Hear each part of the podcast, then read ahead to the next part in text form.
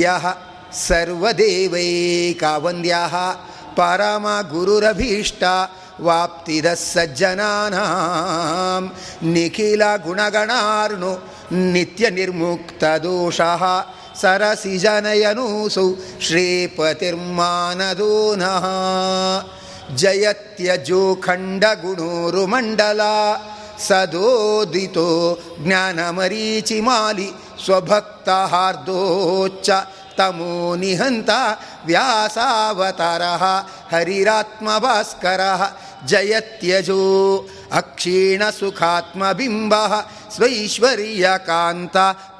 सदोदिता स्वभक्त संताप दुरिष्टा स्वभक्तसन्ताप दुरिष्टाहन्ता हरिरीश चंद्रमा ಜಯತ್ಯ ಸಂಖ್ಯೋರುಬಲಾಂಬುಪೂರ ಗುಣೋಚ್ಚ ರತ್ನಾಕರ ಆತ್ಮವೈಭವ, ಸದಾ ಸದಾತ್ಮಜ್ಞ ನದೀಭಿರಾಪ್ಯ ಕೃಷ್ಣಾವತಾರ ಹರಿರೇಕಸಾಗರ. ನಮಸ್ತೆ ಪ್ರಾಣೇಶ ಪ್ರಣತೈಭವಾಯಾವನಿಮಗಾ ನಮಸ್ವಾಮಿನ್ ರಾಮಪ್ರಿಯತಮ ಹನುಮನ್ ಗುರುಗುಣ. ನಮಸ್ತುಭ್ಯಂ ಭೀಮಾ प्रबलतमा कृष्णेष्टभगवन् नमः श्रीमन्मध्वा प्रदिश सुदृशं जय जय।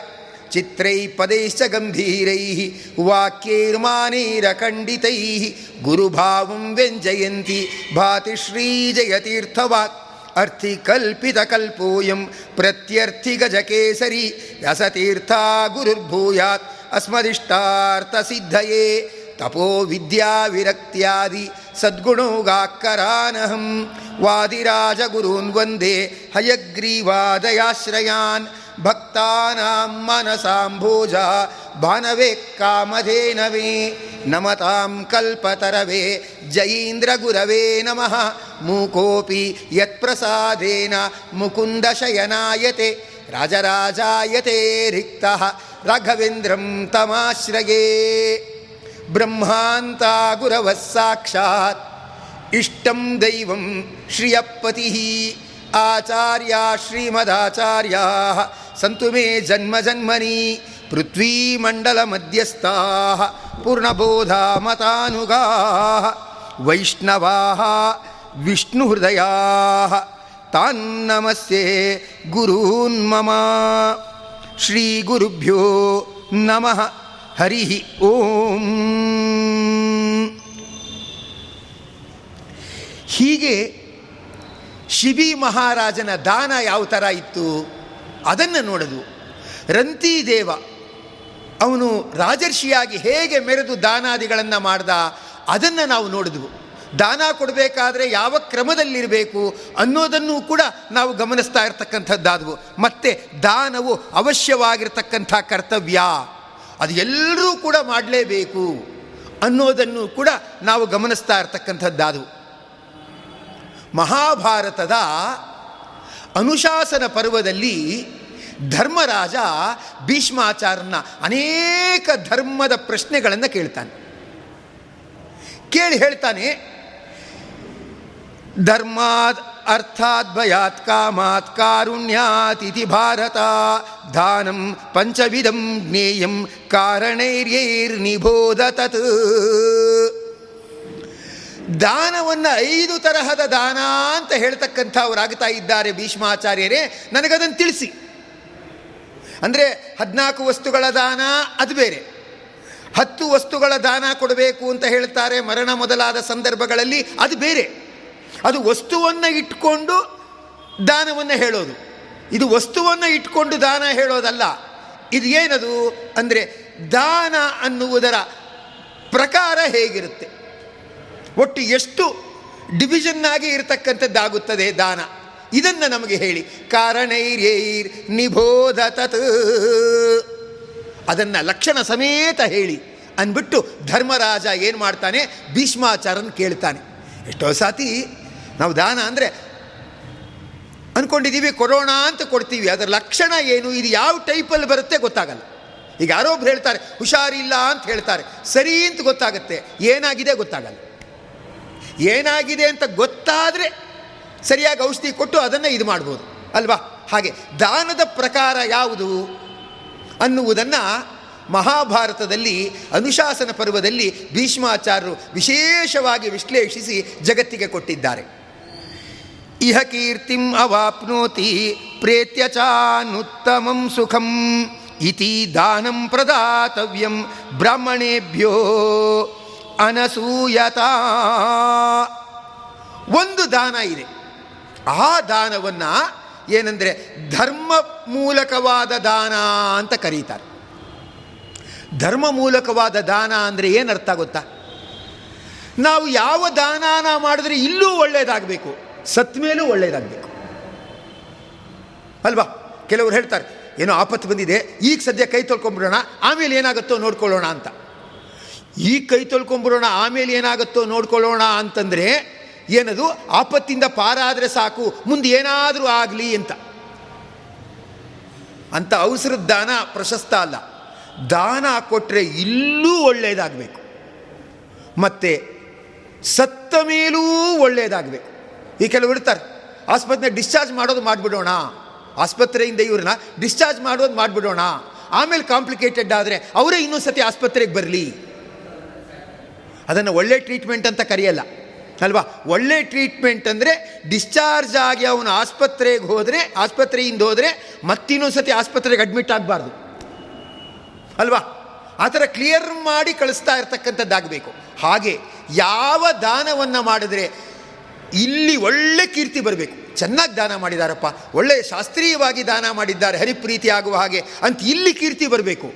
ಸತ್ತ ಮೇಲೂ ಸ್ವರ್ಗದಲ್ಲಿ ಒಳ್ಳೆ ದಾನ ಮಾಡಿದ್ದಾರೆ ಅಂತ ಒಳ್ಳೆಯದಾಗಬೇಕು ಇತಿ ದಾನಂ ಪ್ರದಾತವ್ಯಂ ಹೀಗೆ ಇಲ್ಲೂ ಮೇಲು ಎರಡರಲ್ಲೂ ಒಳ್ಳೆಯದಾಗಲಿ ಅಂತ ತಿಳ್ಕೊಂಡು ಯಾರು ಅಸೂಯೆಗೆ ಒಳಗಾಗದೆ ದಾನ ಮಾಡ್ತಾರೋ ಅದು ಶ್ರೇಷ್ಠ ದಾನ. ಅಂದರೆ ದಾನದಲ್ಲಿ ಕಾಂಪಿಟೇಷನ್ ಬೇಡ. ಅವ್ರು ಯಾರೋ ಕೊಡ್ತಾ ಇದ್ದಾರೆ ಅಂತ ಅವ್ರಿಗಿಂತ ಹೆಚ್ಚು ನಾನು ಕೊಡ್ತೇನೆ. ಆಗ ಅವ್ರಿಗೇನೆ ಏನಾಗಬೇಕು ಅಂದರೆ, ಓಹೋ ನನ್ನ ದಾನ ಸಣ್ಣದು ಅನ್ನಿಸ್ಬೇಕು ಅಂತ ಕಾಂಪಿಟೇಷನ್ನಿಂದ ದಾನ ಮಾಡಬಾರ್ದು.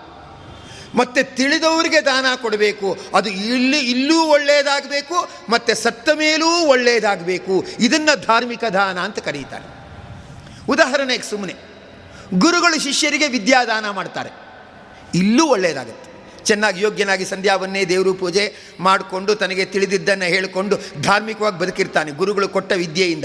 ಇಲ್ಲೂ ಒಳ್ಳೆಯದಾಯಿತು ಸತ್ತ ಮೇಲೂ ಒಳ್ಳೆಯ ಕೆಲಸಗಳನ್ನು ಅವನು ಬದುಕಿದ್ದಾಗ ಮಾಡ್ದ ಆದ್ದರಿಂದ ಸ್ವರ್ಗ ಮೊದಲಾದವುಗಳೂ ಸಿಕ್ತು. ಅದರಿಂದ ವಿದ್ಯಾದಾನ, ಪ್ರಾಣದಾನ, ಜಲದಾನ ಯಾವನೊಬ್ಬನಿಗೆ ತುಂಬ ಬಾಯಾರಿಕೆ ಆಗ್ತಿರತ್ತೆ, ನೀರು ಕೊಡ್ತೀವಿ. ಸದ್ಯ ಪ್ರಾಣ ಉಳಿದಾಗ ಆಯಿತು ಅಂತಾನೆ. ಆಮೇಲೆ ಒಂದೆರಡು ಸ್ತೋತ್ರ ಹೇಳ್ಕೊತಾನೆ, ತಂದೆ ತಾಯಿಗಳ ಸೇವೆ ಏನೋ ಮಾಡ್ತಾನೆ. ಆ ಪುಣ್ಯನೂ ಇವನಿಗೆ ಬಂತು. ಇದ್ದಾಗಲೂ ಒಳ್ಳೆಯದಾಗಬೇಕು ಸತ್ತಾಗಲೂ ಒಳ್ಳೆಯದಾಗಬೇಕು ಈಗ ಯಾವುದೋ ಮನೆ ತೊಗೊಂಡ್ರು, ಸದ್ಯ ಒಳ್ಳೆ ಡೀಲ್ ಆಯಿತು ಅಂತಾರೆ. ಮನೆ ತೊಗೊಂಡಿದ್ದು ಒಳ್ಳೆ ಡೀಲ್ ಆಯಿತು. ಆ ಮನೆಗೆ ಹೋದ್ಮೇಲೆ ಯಾರಿಗೂ ಮರಣ ಆಗಬಾರ್ದು. ಅಲ್ವಾ? ಮನೆಗೆ ಹೋದ್ಮೇಲೆ ಒಂದೇ, ಒಂದ್ರ ಮೇಲೊಂದು ಮಂಗಳ ಕಾರ್ಯ ಆಗಬೇಕು. ಆಗ ತೊಗೊಂಡಿದ್ದು ಇವರಿಗೆ ಕೈಗೆ ಹತ್ತಿತು ಅಂತ. ಹಾಗೆ, ಇಲ್ಲೂ ಒಳ್ಳೆಯದಾಗಬೇಕು ಸತ್ತ ಮೇಲೂ ಸ್ವರ್ಗಾದಿ ಲೋಕಗಳು ಸಿಗತಕ್ಕಂಥದ್ದಾಗಬೇಕು. ಅದಕ್ಕೆ ತಿಳಿದವರಿಗೆ ಅಸೂಯೆ ಇಲ್ಲದೆ ಮಾಡುವ ದಾನ. ಇದು ಧಾರ್ಮಿಕವಾದ ದಾನ. ಇದು ಫಸ್ಟ್ ರ್ಯಾಂಕ್ ದಾನ ಇದು. ನೀವು ತಿಳ್ಕೊಂಬಿಡಿ. ಅಂದರೆ ನಮ್ಗೆ ಯಾರೂ ಪರಿಚಯ ಇಲ್ಲ, ಯಾರೋ ಜ್ಞಾನಿಗಳಿದ್ದಾರೆ, ಅವ್ರಿಗೆ ನಾವು ಕೊಡ್ತೇವೆ. ದೇವರು ಇಲ್ಲೂ ಒಳ್ಳೇದು ಮಾಡ್ತಾನೆ, ಮುಂದೇನೂ ಒಳ್ಳೇದು ಮಾಡ್ತಾನೆ. ಅಂದರೆ ಅದು ಶ್ರೇಷ್ಠವಾದ ದಾನ. ಅದು ಫಸ್ಟ್ ರ್ಯಾಂಕ್ ದಾನ. ಮತ್ತು ಎರಡನೇ ದಾನ. ಇದು ಧರ್ಮದ ಹಿನ್ನೆಲೆಯಿಂದ ದಾನ ಅಲ್ಲ. ಏನಂದರೆ ಅರ್ಥದ ದೃಷ್ಟಿಯಿಂದ ಇಟ್ಕೊಂಡು ದಾನ. ಇದು ಎರಡು ವಿಧ, ಎರಡನೇ ವಿಧದ ದಾನ ಅಂತ ಭೀಷ್ಮಾಚಾರ್ಯ ಹೇಳ್ತಾರೆ. ಎಷ್ಟೋ ಸಂದರ್ಭದಲ್ಲಿ ಅವ್ರಿಗೆ ಯಾಕ್ರಿ ಕೊಡ್ತೀರಾ ಅಂದರೆ, ಅವ್ರು ನಮ್ಮನ್ನು ಹಚ್ಕೊಂಡಿದ್ದಾರೆ. ಅವ್ರು ನಮಗೆ ಕೊಡ್ತಾ ಇರ್ತಾರೆ, ಅದಕ್ಕೆ ನಾವು ಅವ್ರಿಗೆ ಕೊಡ್ತಾ ಇರ್ತೀವಿ. ಅಂದರೆ ಏನಿದೆ ಇದು? ಅವ್ರ ಸ್ಥಿತಿ ಚೇಂಜ್ ಆಗಲಿ ಅಂತ ಕೊಡೋದಲ್ಲ ಎಕ್ಸ್ಚೇಂಜ್ ಆಗಲಿ ಅಂತ ಕೊಡೋದು. ಅಲ್ವಾ? ಅವ್ರು ಅವ್ರು ನಮಗೆ ಕೊಡ್ತಾರೆ, ಅದಕ್ಕೆ ನಾವು ಯಾರೋ ಹೇಳ್ತಾರೆ, ಅವ್ರಿಗೆ ನಾವು ರೇಷ್ಮೆ ಸೀರೆ ತಂದಿದ್ವಿ. ಯಾಕೆ ಅಂದರೆ ಅವ್ರು ನಮ್ಮ ಮಗಳಿಗೆ ರೇಷ್ಮೆ ಸೀರೆ ತಂದಿದ್ರು ಅಂತ. ದದಾತಿ ವಾ ದಾಸ್ಯತಿ ವಾ, ಮಹ್ಯಂ ದತ್ತಂ ಅನೇನ ವಾ, ಇತ್ಯರ್ಥಿಭ್ಯೋ ನಿಶಾಮ್ಯೈವ ಸರ್ವಂ ದಾತವ್ಯಂ ಅರ್ಥಿನೇ ಹೀಗೆ ಲೆಕ್ಕಾಚಾರ ಇಟ್ಕೊಂಡು ಅವರು ನಮಗೆ ಕೊಡ್ಬೋದು ಅದರಿಂದ ನಾವು ಇವರಿಗೆ ಕೊಡೋಣ ಅಂತ ಕೊಡ್ತಕ್ಕಂಥದ್ದು ಏನಿದೆ? ಕೇಳುವವರಿಗೆ ಕೊಡ್ತಕ್ಕಂಥದ್ದು ಏನಿದೆ? ಇದು ಸೆಕೆಂಡ್ ರ್ಯಾಂಕ್ ಬರುವ ದಾನ. ಅಷ್ಟು ಪ್ರಶಸ್ತ ಅಲ್ಲ, ಆದರೂ ಪರವಾಗಿಲ್ಲ.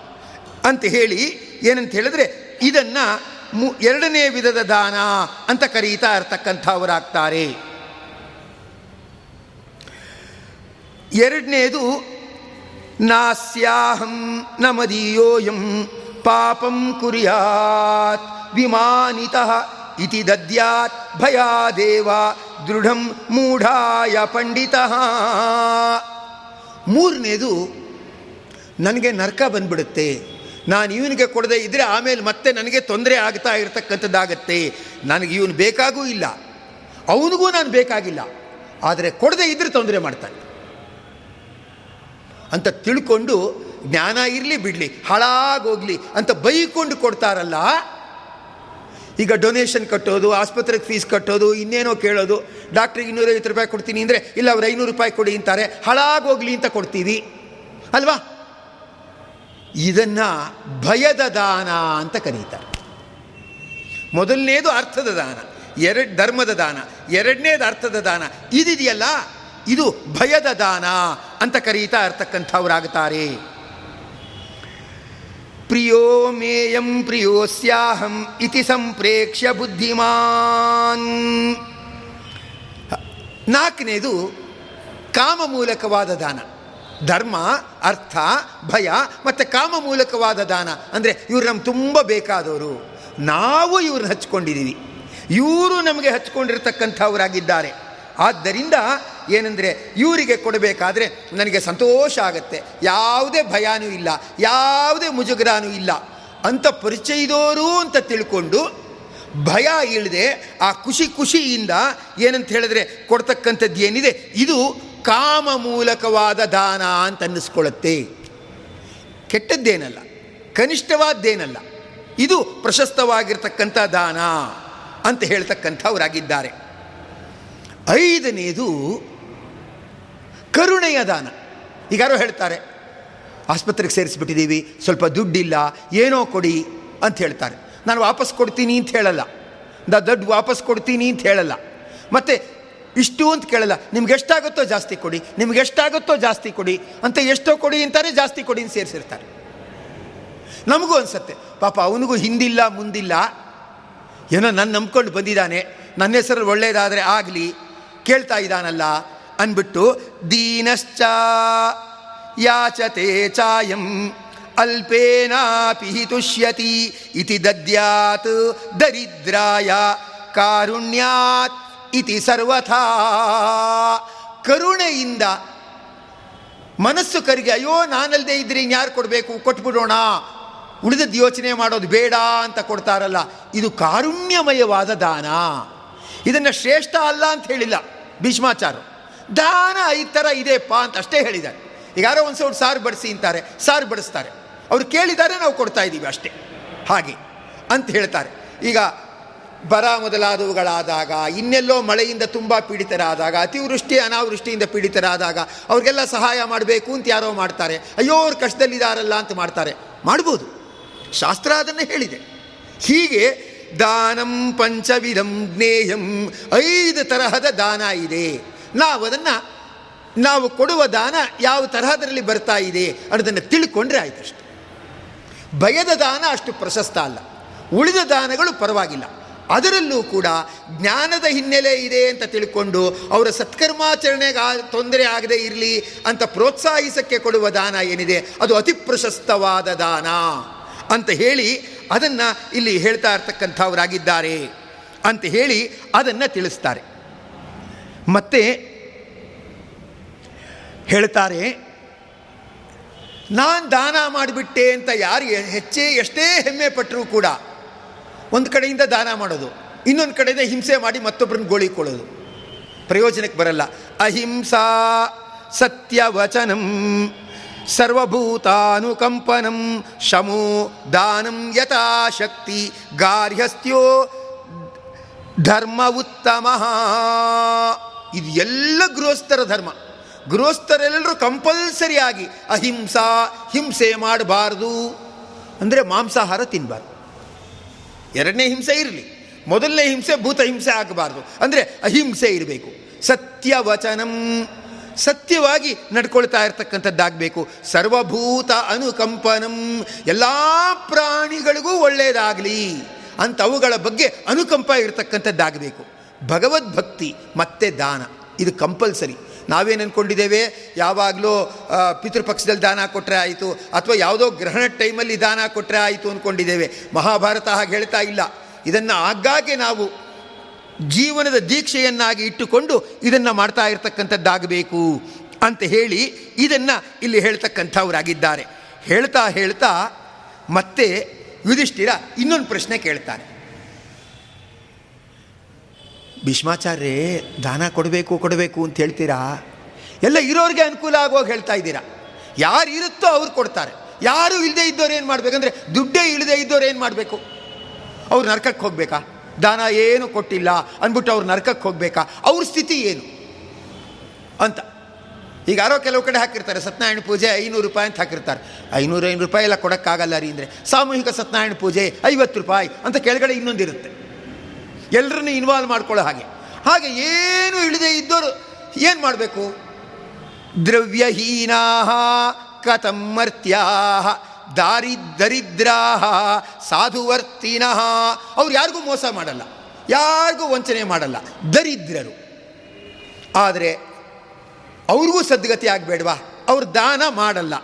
ಅವ್ರಿಗೆ ಉತ್ತಮ ಲೋಕ ಹೇಗಾಗುತ್ತೆ? ಯಾವುದಾದ್ರೂ ಒಂದು ದಾರಿ ಇದ್ದರೆ ನನಗೆ ತಿಳಿಸಿ ಹೇಳಿ ಅಂತ ಧರ್ಮರಾಜ ಕೇಳ್ತಾನೆ. ಧರ್ಮರಾಜ ಬೇರೆ ಯಾರೂ ಅಲ್ಲ, ಅವನೇ ಯಮಧರ್ಮರಾಜ. ಅಂದರೆ ಯಾವುದು ಶಾರ್ಟ್ ಕಟ್ ಇದೆ? ಅದಿದ್ದರೆ ಆ ಮಾರ್ಗದಲ್ಲಿ ಹೋಗ್ಬಿಟ್ಟು ಏನಂತ ಹೇಳಿದ್ರೆ ನಾವು ಹೇಗೆ ಗುರಿಯನ್ನು ತಲುಪ್ಬೋದು ಅಂತ. ಗರುಡು ಪುರಾಣದಲ್ಲೇ ಒಂದು ಕಡೆ ಹೇಳ್ತಾರೆ, ಭೂದಾನ ಕೊಡುವುದು ತುಂಬ ಪ್ರಶಸ್ತ, ಭೂದಾನಕ್ಕೆ ಸಮಾನವಾದ ದಾನ ಇಲ್ಲ ಅಂತ ಹೇಳ್ತಾರೆ. ಅವ್ರಿಗೆ ಮನೆಗೆ ಸೈಟಿಗೆ ಜಾಗ ಇಲ್ಲ.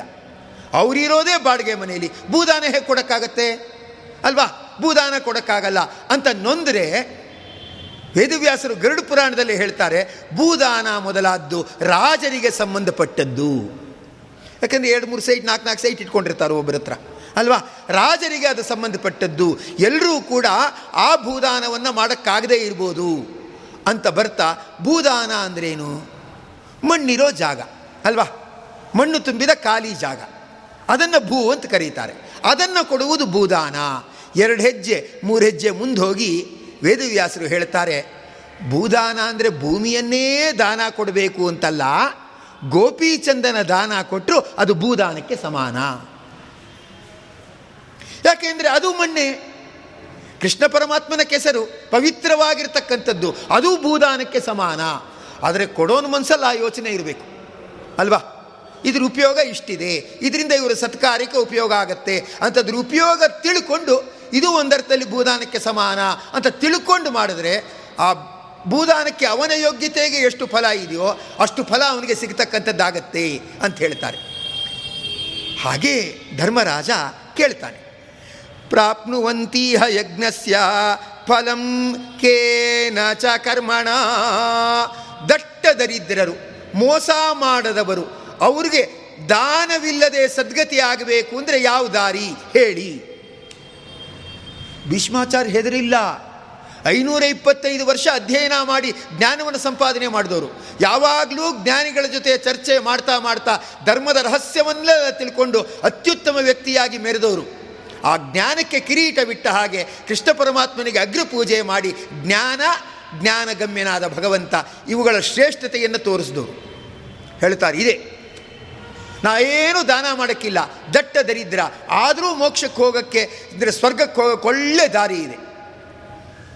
ಏನಿದೆ? ಈ ಗೌರ್ಮೆಂಟ್ಗಳಲ್ಲಿ ಆ ಮನೆ ಇಕ್ಕಟ್ಟು ಮನೆಯಲ್ಲಿ ಹೆಂಗೆಂಗೋ ಕಟ್ಕೊಂಡ್ಬಿಟ್ಟಿರ್ತಾರೆ. ಪ್ಲ್ಯಾನ್ ಇಲ್ಲದೆ ಹೆಂಗೆಂಗೋ ಕಟ್ಕೊಂಡ್ಬಿಟ್ಟಿರ್ತಾರೆ. ಆ ಥರ ಕಟ್ಕೊಂಡಿರೋ ತಪ್ಪಾಗಿರುತ್ತೆ. ಅಂದರೆ ಗೌರ್ಮೆಂಟ್ನವರೇ ಹೇಳ್ತಾರೆ, ಅಕ್ರಮ, ಸಕ್ರಮ. ನೀವು ಅಕ್ರಮವಾಗಿ ಕಟ್ಕೊಂಡಿರ್ಬೋದು, ಅದನ್ನು ಸಕ್ರಮ ಅಂತ ನಾವು ಮಾಡ್ತೇವೆ. ಇಷ್ಟು ಫೀಸ್ ಕಟ್ಬಿಟ್ರೆ ಅಕ್ರಮ ಇದ್ದಿದ್ದು ಸಕ್ರಮ ಆಗತ್ತೆ ಅಂತ ಹೇಳ್ತಾರೆ.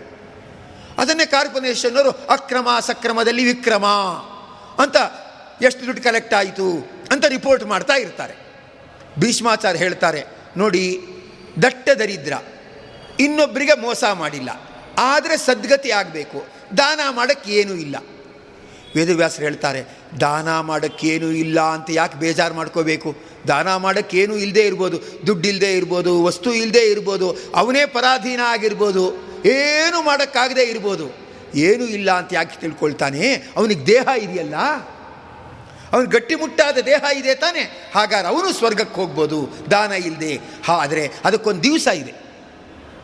ಆ ದಿವಸ ಅವನ ಕೆಲಸ ಮಾಡಿದ್ರೆ ಆಯಿತು. ಅವನು ಸ್ವರ್ಗಾದಿಗಳಿಗೆ ದಾನ ಮಾಡದೇ ಇದ್ದರೂ ದಟ್ಟ ದರಿದ್ರನಾದರೂ ಸನ್ಮಾರ್ಗದಲ್ಲಿದ್ದವನು ಹೋಗುತ್ತಾನೆ ಅಂತ.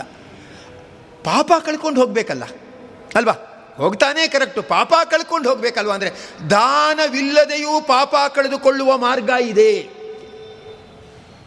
ದಾನ ಏನು ಮಾಡಬೇಕಾಗಿಲ್ಲ, ಆದರೂ ಪಾಪ ಕಳ್ಕೋಬೋದು. ಎಷ್ಟು ಮಹಾಭಾರತವನ್ನು ನೋಡಿದ್ರೆ ಎಲ್ಲಕ್ಕೂ ಮಾರ್ಗದರ್ಶನ ಇದೆ. ಏನಾಗತ್ತೆ ಅಂದರೆ ಹೇಳ್ತಾ ಇರ್ತಕ್ಕಂಥವರಾಗಿದ್ದಾರೆ. ಈಗ ಕಾರ್ತೀಕ ಮಾಸ, ಅಲ್ವಾ? ಮಾರ್ಗಶಿರ ಮಾಸ, ಪುಷ್ಯ ಮಾಸ ಜ್ಞಾಪಕ ಇಟ್ಕೊಳ್ಳಿ. ಪುಷ್ಯ ಮಾಸ ಯಾವಾಗ ಬರುತ್ತೆ? ಕ್ಯಾಲೆಂಡರ್ ಹೋಗಿ ಜ್ಞಾಪಕ ಇಟ್ಕೊಳ್ಳಿ. ಆ ಪುಷ್ಯ ಮಾಸ ಪಂಚಾಂಗ ನೋಡ್ತಾ ಇರುವಾಗ ಆ ಪುಷ್ಯ ಮಾಸದ ಪಂಚಾಂಗದ ಕ್ರಮದಲ್ಲಿ ಯಾವತ್ತು ರೋಹಿಣಿ ನಕ್ಷತ್ರ ಬರುತ್ತೆ ನೋಡ್ಕೊಳ್ಳಿ.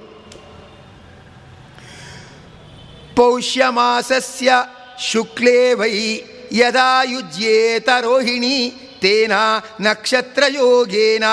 ಆಕಾಶ ಶಯನೋ ಭವೇತ್ ಏಕವಸ್ತ್ರ ಶುಚಿಸ್ನಾತಃ, ಶ್ರದ್ಧದಾನಃ, ಸಮಾಹಿತಃ, ಸೋಮಸ್ಯ ರಶ್ಮಯ ಪೀತ್ವಾ ಮಹಾಯಜ್ಞ ಫಲಂ ಭವೇತ್.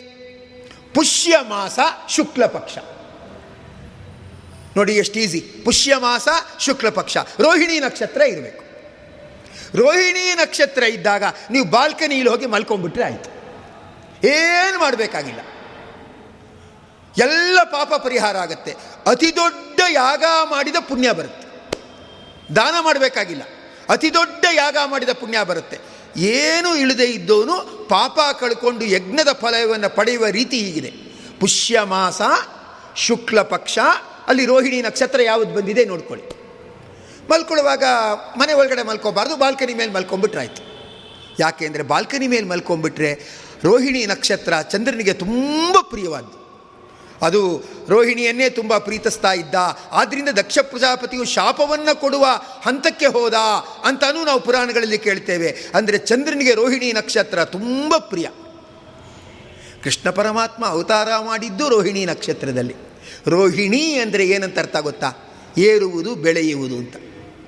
ರಾಮಚಂದ್ರನಿಗೆ ಹುಟ್ಟಿದಾಗಲೇ ಶತ್ರುಗಳು ಇರಲಿಲ್ಲ. ಅಲ್ವಾ? ಅಂದರೆ ಆಮೇಲೆ ಅವನು ಧರ್ಮ ಪ್ರತಿಷ್ಠಾಪನೆಗಾಗಿ ಅಂತ ಹೋಗ್ತಾ ಇರುವಾಗ, ಆ ವನವಾಸದ ನೆಪದಿಂದ ಅಸುರರ ಸಂಹಾರ ಮಾಡ್ತಾ ಇರುವಾಗ ಏನಾಯಿತು? ಅಂದರೆ ಅವನು, ಆ, ಶತ್ರುಗಳ ವಿರುದ್ಧ ಹೋರಾಡಿ ಸಾಮ್ರಾಜ್ಯದ ಸ್ಥಾಪನೆ ಮಾಡಿದ್ದಾಯಿತು. ಕೃಷ್ಣ ಪರಮಾತ್ಮನಿಗೆ ಹುಟ್ಟುವಾಗಲೇ ಶತ್ರುಗಳು. ಇನ್ನೂ ಹುಟ್ಟುತ್ತಾ ಇದ್ದಾನೆ, ಪೂತನಿ ಬರ್ತಾಳೆ, ಶಕಟಾಸುರ ಬರ್ತಾನೆ ತುನಾವರ್ತ ಬರ್ತಾನೆ, ಹುಟ್ಟುವಾಗಲೇ ಶತ್ರುಗಳು. ಯಾಕೆ? ಕೃಷ್ಣ ಪರಮಾತ್ಮನ ನಕ್ಷತ್ರ ಯಾವುದು? ರೋಹಿಣಿ ನಕ್ಷತ್ರ. ಅವನ ಅಖಿಲಾಂಡ ಕೋಟಿ ಬ್ರಹ್ಮಾಂಡ ನಾಯಕ. ಅವನು ಕಾಲಾತೀತನಾದವನು. ಕಾಲ ನಕ್ಷತ್ರದ ಪ್ರಭಾವ ಅವನ ಮೇಲಿಲ್ಲ. ಆದರೆ ಜಗತ್ತಿಗೊಂದು ನೀತಿ ಇದೆ. ಏನು ನೀತಿ ಇದೆ? ರೋಹಿಣಿ ಅಂದರೆ ಬೆಳೆಯೋದು. ಯಾರು ಬೆಳೀತಾರೋ ಅವ್ರಿಗೆ ಶತ್ರುಗಳಿರ್ತಾರೆ. ನೀವು ಬೆಳೀದೆ ಸುಮ್ಮನೆ ಕೂತ್ಕೊಂಡ್ಬಿಟ್ರೆ ನಿಮ್ಮನ್ನು ಯಾರು ಅನ್ನೋರು ಇಲ್ಲ, ಬಿಡೋರು ಇಲ್ಲ. ಅಲ್ವಾ? ಅವ್ರ ಪಾಠಕ್ಕೆ ಅವ್ರ ಮೂಲೆಯಲ್ಲಿ ಬಿದ್ದಿದ್ದಾರೆ. ಬಿಡ್ಲಿ, ಬಿಡ್ರಿ ಅಂತಾರೆ. ಚೂರು ಬೆಳೀತಾರೆ ಅಂದರೆ ಅವ್ರ ಬಗ್ಗೆ ಹೊಟ್ಟೆ ಕಿಚ್ಚು ಬೆಳೆಯುತ್ತೆ, ಅವ್ರ ಬಗ್ಗೆ ರಾಗದ್ವೇಷಗಳು ಬೆಳೆಯುತ್ತೆ, ಅವ್ರನ್ನ ಹೇಗೆ ತಲೆ ಮೇಲೆ ಮುಟುಕಬೇಕು ಅಂತ ಯೋಚನೆ ಸ್ಟಾರ್ಟ್ ಆಗುತ್ತೆ. ನಮ್ಮ ಕುಟುಂಬದಲ್ಲೇ ನಾವು ನೋಡಿದ್ರೆ ಗೊತ್ತಾಗುತ್ತೆ. ಒಂಚೂರು ಮೇಲೆ ಬಂದ ಅಂದರೆ ಆಕ್ಷೇಪ ಮಾಡೋರು ಉಟ್ಕೋತಾರೆ. ಏನೂ ಇಲ್ಲ, ಇದ್ದ ಕೆಲಸ ಹೋಯ್ತಂತೆ, ಅವ್ನು ಡಿಸ್ಮಿಸ್ ಆಗಿ ಮನೇಲಿ ಕೂತಿದ್ದಾನೆ ಅಂದರೆ ಕೂತಿರ್ಲಿ ಬಿಡು ಅಂತಾರೆ. ಚೂರು ಬೆಳೀತಾನೆ ಅಂದರೆ ಶತ್ರುಗಳು ಬರ್ತಾರೆ. ರೋಹಿಣಿ ನಕ್ಷತ್ರ ಕೃಷ್ಣ ಪರಮಾತ್ಮ ಹೇಳ್ತಾನೆ, ಬೆಳೆಯೋರು ಅಂದರೆ ಶತ್ರುಗಳು ಜಾಸ್ತಿ ಅಂತ. ಒಂದು ಸತಿ ಪರಮ ಪೂಜ್ಯರಾದ ವಿಶ್ವಪ್ರಸನ್ನ ತೀರ್ಥ ಶ್ರೀಪಾದಂಗಳವರು ಪೇಜಾವರ ಸ್ವಾಮಿಗಳನ್ನ ಕೇಳ್ತಾ ಇರ್ತಕ್ಕಂಥವ್ರಾಗಿದ್ದರು. ಕೇಳ್ತಾ ಅವ್ರು ಹೇಳಿದ್ರು, ನೀವೆಲ್ಲ ಯಾಕೆ ಒಳ್ಳೆ ಕೆಲಸ ಮಾಡ್ತೀನಿ ಅಂತ ಏನೇನೋ ಮಾಡ್ತೀರಾ? ಸಾಮಾಜಿಕ ಕಾರ್ಯಗಳನ್ನೆಲ್ಲ ಮಾಡೋಕ್ಕೆ ಹೋಗ್ತೀರಾ? ಮಾಡಕ್ಕೆ ಹೋದಾಗ ಹತ್ತು ಜನ ಹೊಗಳ್ತಾರೆ, ಇಪ್ಪತ್ತು ಜನ ಬೈತಾರೆ. ಅವ್ರ ಸ್ವಾರ್ಥಕ್ಕೆ ತೊಂದರೆ ಬಂದಿರುತ್ತೆ, ಇಪ್ಪತ್ತು ಜನ ಬೈತಾರೆ, ಹತ್ತು ಜನ ಹೊಗಳ್ತಾರೆ. ಈ ಕೆಲಸ ಎಲ್ಲ ನಿಮ್ಗೆ ಯಾಕೆ ಬೇಕು? ನೀವು ಸುಮ್ಮನೆ ನಿಂಪಾಡಂಗೆ ನೀವು ರಾಮಕೃಷ್ಣ ಅಂದ್ಕೊಂಡು ಜಪಮಣಿ ಇಟ್ಕೊಂಡು ಉಳಿದೋರ್ ಥರ ಕೂತ್ಕೋಬಾರ್ದಾ?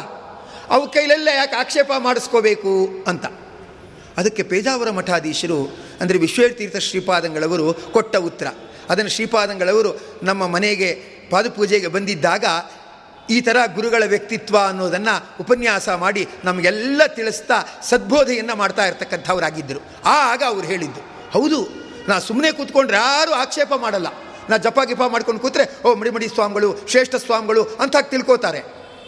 ಆದರೆ ನಾನೊಂದು ಹೇಳಲ್ಲ ಅಂತ ಸ್ವಾಮಿಗಳು ಶಿಷ್ಯರಿಗೆ ಹೇಳಿದ್ದು. ಅವರಿಗೆ, ಏನು ಹೇಳಿದ್ದು ಅಂದರೆ, ಎಲ್ಲಿ ಹಣ್ಣು ತುಂಬಿದ ಮರ ಇರುತ್ತೋ ಅಲ್ಲಿ ಜನ ಕಲ್ಲು ಹೊಡಿತಾ ಇರ್ತಾರೆ. ಹಣ್ಣೇ ಇಲ್ಲ, ಹೂವೇ ಇಲ್ಲ ಅಂದರೆ ಕಲ್ಲು ಹೊಡೆಯಲ್ಲ, ಕಣ್ಣು ಹೊಡೆಯಲ್ಲ. ಅಲ್ವಾ? ಹಣ್ಣು ತುಂಬಿದ ಮರ ಆದರೆ ಕಲ್ಲು ಹೊಡಿತಾರೆ. ಹಣ್ಣು ತುಂಬಿದ ಮರ ಆದರೆ ಕಲ್ಲು ಹೊಡಿತಾರೆ. ಆದರೆ ನಾನು ಹಣ್ಣು ಇಟ್ಕೋಬಾರ್ದು, ಏನು ಇಟ್ಕೋಬಾರ್ದು ಬೋಳು ಮರ ಆಗಿರಬೇಕು ಅಂತ ಮರ ಬಯಸಬಾರ್ದು. ಒಂದು ಹತ್ತು ಜನ ಕಲ್ಲು ಹೊಡಿತಾರೆ ಇಪ್ಪತ್ತ್ಮೂವತ್ತು ಜನ ಹಣ್ಣು ತಿಂತಾರೆ. ಒಳ್ಳೇದಾಗತ್ತೆ ಬಿಡು. ಅಂದ್ಬಿಟ್ಟು ಆ ಮರ ಹಣ್ಣು ತುಂಬಿಕೊಂಡು ಏನು ಮಾಡುತ್ತೆ ಅಂದರೆ ಕಾಲ ಕಳೀತಾ ಇರ್ತಕ್ಕಂಥದ್ದಾಗತ್ತೆ. ಹಾಗೆ ಒಂದು ಮೂವತ್ತು ಜನಕ್ಕೆ ಉಪಕಾರ ಆಗೋದಾದರೆ, ಹತ್ತು ಜನ ಆಕ್ಷೇಪ ಮಾಡೋದಾದರೆ ಮಾಡಲಿ ಬಿಡು, ಅದನ್ನು ಜೀರ್ಣಿಸ್ಕೊಳ್ತೀನಿ ಅಂದರೂ, ಅದು ಗುರುಗಳ ಲೋಕೋಪಕಾರ ಪ್ರವೃತ್ತಿ ಆಗಿತ್ತು ಅಂತ ಗುರುಗಳು ನಮ್ಮ ಮನೆಯಲ್ಲಿ ನಿಧಾನವಾಗಿ ಮಾತಾಡ್ತಾ ಅವರ ಚರಿತ್ರೆಯ ನಿರೂಪಣೆ ಮಾಡಿ ನಮಗೆಲ್ಲ ಆ ಸಂತೋಷವನ್ನು ಉಂಟು ಮಾಡ್ತಾ ಇರ್ತಕ್ಕಂಥವರಾದರು. ಹೀಗೆ ಏನೆಂದರೆ, ಆ ಪ್ರವೃತ್ತಿ ಏನಿದೆ ರೋಹಿಣಿ ನಕ್ಷತ್ರ, ಅಂದರೆ ಯಾರು ಬೆಳೀತಾರೋ ಅವರ ಬಗ್ಗೆ ಆಕ್ಷೇಪ ಮಾಡುವವರು, ದೋಷ ಹುಡುಕುವವರು, ಇವರೆಲ್ಲ ಇರ್ತಾರೆ. ಅದನ್ನು ಲೆಕ್ಕಿಸದೆ ನಾವು ಬೆಳೀತಾ ಇರಬೇಕು ಅಂತ ರೋಹಿಣಿ ನಕ್ಷತ್ರ ಹೇಳುತ್ತೆ. ಚಂದ್ರನಿಗೆ ತುಂಬ ಪ್ರಿಯವಾದ ರೋಹಿಣಿ ನಕ್ಷತ್ರ. ಅವತ್ತು ಬಾಲ್ಕನಿಯಲ್ಲಿ ಹೋಗಿ ಮಲ್ಕೊಂಡ್ಬಿಡ್ಬೇಕು. ರಗ್ ಹೊತ್ಕೋಬಾರ್ದು. ದಿಂಬು ತೊಗೊಂಡು ಹೋಗ್ಬೋದು. ದಿಂಬು ತೊಗೊಂಡು ಹೋಗಿ ನಾವು ಬಾಲ್ಕನಿಯಲ್ಲಿ ಮಲ್ಕೊಂಡ್ಬಿಟ್ರೆ ಆಯಿತು. ರಗ್ ಹೊತ್ಕೋಬಾರ್ದು. ಕಣ್ಣಿಂದ ನಾವು ಚಂದ್ರನ ನೋಡ್ತಾ ಇರಬೇಕು. ಆ ಸೂರ್ಯನ ಚಂದ್ರನ ಕಿರಣಗಳನ್ನು ಕುಡಿಬೇಕು. ಸೋಮಸ್ಯ ರಶ್ಮ ಯಪ್ಪಿತ್ವ ಕುಡಿಯೋದು ಅಂದ್ರೇನು? ಎಷ್ಟು ಚೆನ್ನಾಗಿದೆ ಅಂತ ಅಂದ್ಕೊಂಡಿರಬೇಕು ಮಹಾಯಜ್ಞ ಫಲಂ ಲಭೇತ್. ಅವನಿಗೆ ದೊಡ್ಡ ಯಾಗ ಮಾಡಿದ ಫಲ ಸಿಗುತ್ತದೆ ಅಂತ ಹೇಳ್ತಾರೆ. ಎಷ್ಟು ಸುಲಭದ ವಿಧಾನ ಇದೆ ನೋಡಿ. ಅಲ್ವಾ? ಈ ಸುಲಭದ ವಿಧಾನ ಅನುಸರಿಸ್ಬಿಟ್ರೂ ಕೂಡ ಅವನು ದಟ್ಟ ದರಿದ್ರನಾದವನು ಕೂಡ ಯಾಗ ಮೊದಲಾದ ಫಲಗಳನ್ನು ಅವನು ಪಡೆಯುತ್ತಾನೆ ಅದಕ್ಕೆ ಶಾಸ್ತ್ರ ಹೇಳೋದು, ದರಿದ್ರನಿಗೂ ದೇವರ ಅನುಗ್ರಹ ಮಾಡ್ತಾನೆ. ಆದರೆ ಸೋಮಾರಿಗೆ ಅನುಗ್ರಹ ಮಾಡಲ್ಲ. ನಾ ದರಿದ್ರ, ನಾನು ಪುಣ್ಯನೂ ಮಾಡಲ್ಲ, ಏನೂ ಮಾಡಲ್ಲ. ನನ್ನ ಪಾಡು ನಾನು ಮೂಲೆಯಲ್ಲಿ ಕೂತ್ಕೊಂಡಿರ್ತೀನಿ. ನನಗೆ ದೇವರ ಅನುಗ್ರಹ ಆಗತ್ತಾ? ಅಂದರೆ ಆಗಲ್ಲ.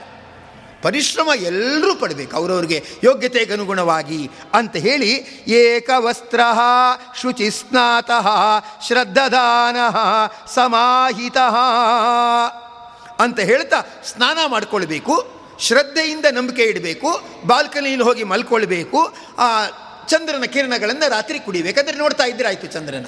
ಸ್ವಲ್ಪ ಚಳಿ ಆಗ್ಬೋದು ಏನೋ, ಹೇಳಿ ಹೇಳಿ ಪುಷ್ಯ ಮಾಸ ಅಂದರೆ ಹತ್ತತ್ರ ಮಾಘ ಮಾಸನೇ ಆಗಿರುತ್ತೆ. ಅದರಲ್ಲಿ ಸ್ವಲ್ಪ ಚಳಿ ಆಗ್ಬೋದು ಏನೋ, ಆಗಲಿ. ಸ್ವಲ್ಪ ಚಳಿ ಆದರೂ ಪಾಪ ಪರಿಹಾರ ಆಗಿ ಯಜ್ಞದ ಫಲ ಸಿಗತ್ತೆ ಅಂದರೆ, ದಾನ ಇಲ್ಲದೆ ಯಾಗದ ಫಲ ಸಿಗತ್ತೆ ಅಂದರೆ ಯಾಕೆ ಮಾಡಬಾರ್ದು? ಇದನ್ನು ಹೇಳ್ತಾ ಇರ್ತಕ್ಕಂಥವರಾಗಿದ್ದಾರೆ. ನಾನು ಬೇರೆ ಯೋಗದ ಪುಸ್ತಕಗಳನ್ನೆಲ್ಲ ಓದ್ತಾ ಇದ್ದೆ. ಅಲ್ಲಿ ಏನು ಹೇಳ್ತಾರೆ? ಸೂರ್ಯ ನಮಸ್ಕಾರ ಮಾಡಬೇಕಾದ್ರೆ ಶರ್ಟ್ ಹಾಕ್ಕೋಬೇಡಿ. ಬೇಕಾದ್ರೆ ಬನಿಯನ್ನು ಹಾಕೋಬೇಡಿ, ಅದೇನೋ ಸನ್ ಬಾತ್ ಅಂತ. ನೀವು ಅದನ್ನು ಮಾಡಿದ್ರೆ ದೇಹಕ್ಕೆ ಆರೋಗ್ಯ ಇರುತ್ತೆ, ವಿಟಮಿನ್ ಡಿ ಸಿಗತ್ತೆ ಅಂತ ಹೇಳಿದ ಲೇಖನ ಓದಿದ್ದೀನಿ. ಇಲ್ಲಿ ಸನ್ ಬಾತ್ ಅಂತ ಹೇಳ್ತಿಲ್ಲ, ಮೂನ್ ಬಾತ್ ಅಂತ ಹೇಳ್ತಿದ್ದಾರೆ. ಅಲ್ವಾ? ಚಂದ್ರನ ಸ್ನಾನ ಅಂತ ಹೇಳ್ತಿದ್ದಾರೆ. ಇದು ಮಹಾಭಾರತದ ವೈಶಿಷ್ಟ್ಯ.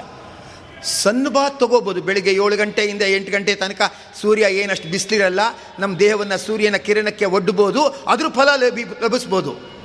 ಆದರೆ ಹತ್ತು ಗಂಟೆ ಹನ್ನೊಂದು ಗಂಟೆ ಆಗಿಬಿಟ್ರೆ ಬಿಸಿಲು ತರ್ಕೊಳ್ಳೋಕ್ಕಾಗಲ್ಲ ತಲೆ ತಿರುಗಿದ್ರೂ ತಿರುಗ್ಬೋದು, ಸುಸ್ತಾದರೂ ಆಗ್ಬೋದು. ಆದರೆ ಚಂದ್ರನ ಬಳಿಯಲ್ಲಿ ಸ್ನಾನ ತಗೊಳ್ಳೋದು ಅಂದರೆ ಏನೂ ಆಯಾಸ ಆಗಲ್ಲ, ಚಳಿ ಆಗ್ಬೋದು. ಆದರೆ ಬೆವರು ಬರಲ್ಲ, ಸುಸ್ತಾಗಲ್ಲ, ತಲೆ ತಿರುಗಲ್ಲ. ಆದ್ದರಿಂದ ಏನಾಗ್ಬೋದು ಅಂದರೆ ಅದು ಶ್ರೇಷ್ಠ ಅಂತ ಹೇಳ್ತಾರೆ. ಪುಷ್ಯ ಮಾಸದ ಶುಕ್ಲ ಪಕ್ಷದ ರೋಹಿಣಿ ನಕ್ಷತ್ರ.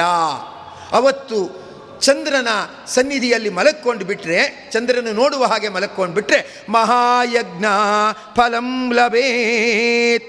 ಅವನು ಆ ದೊಡ್ಡದೊಂದು ಫಲವನ್ನೇ ಅವನು ಪಡೆಯುತ್ತಾನೆ ಅಂಥೇಳಿ ಅದನ್ನು ಇಲ್ಲಿ ತಿಳಿಸ್ತಾ ಇರ್ತಕ್ಕಂಥವರಾಗಿದ್ದಾರೆ. ಮತ್ತು ದಾನವನ್ನು ನಾವು ಸ್ವೀಕರಿಸಬೇಕಾದರೆ ದಾನವನ್ನು ಕೊಟ್ಟುಬಿಟ್ಟು, ಇದಂ ನಮಮ ವಿಪ್ರಾಯ ಇದಂ ದಾಸ್ಯಾಮಿ, ಇದಂ ನಮ ಮನ ಮಮ ಇದು ನನ್ನದಲ್ಲ ಅಂತ ಡಿಕ್ಲೇರ್ ಮಾಡ್ತೀವಿ.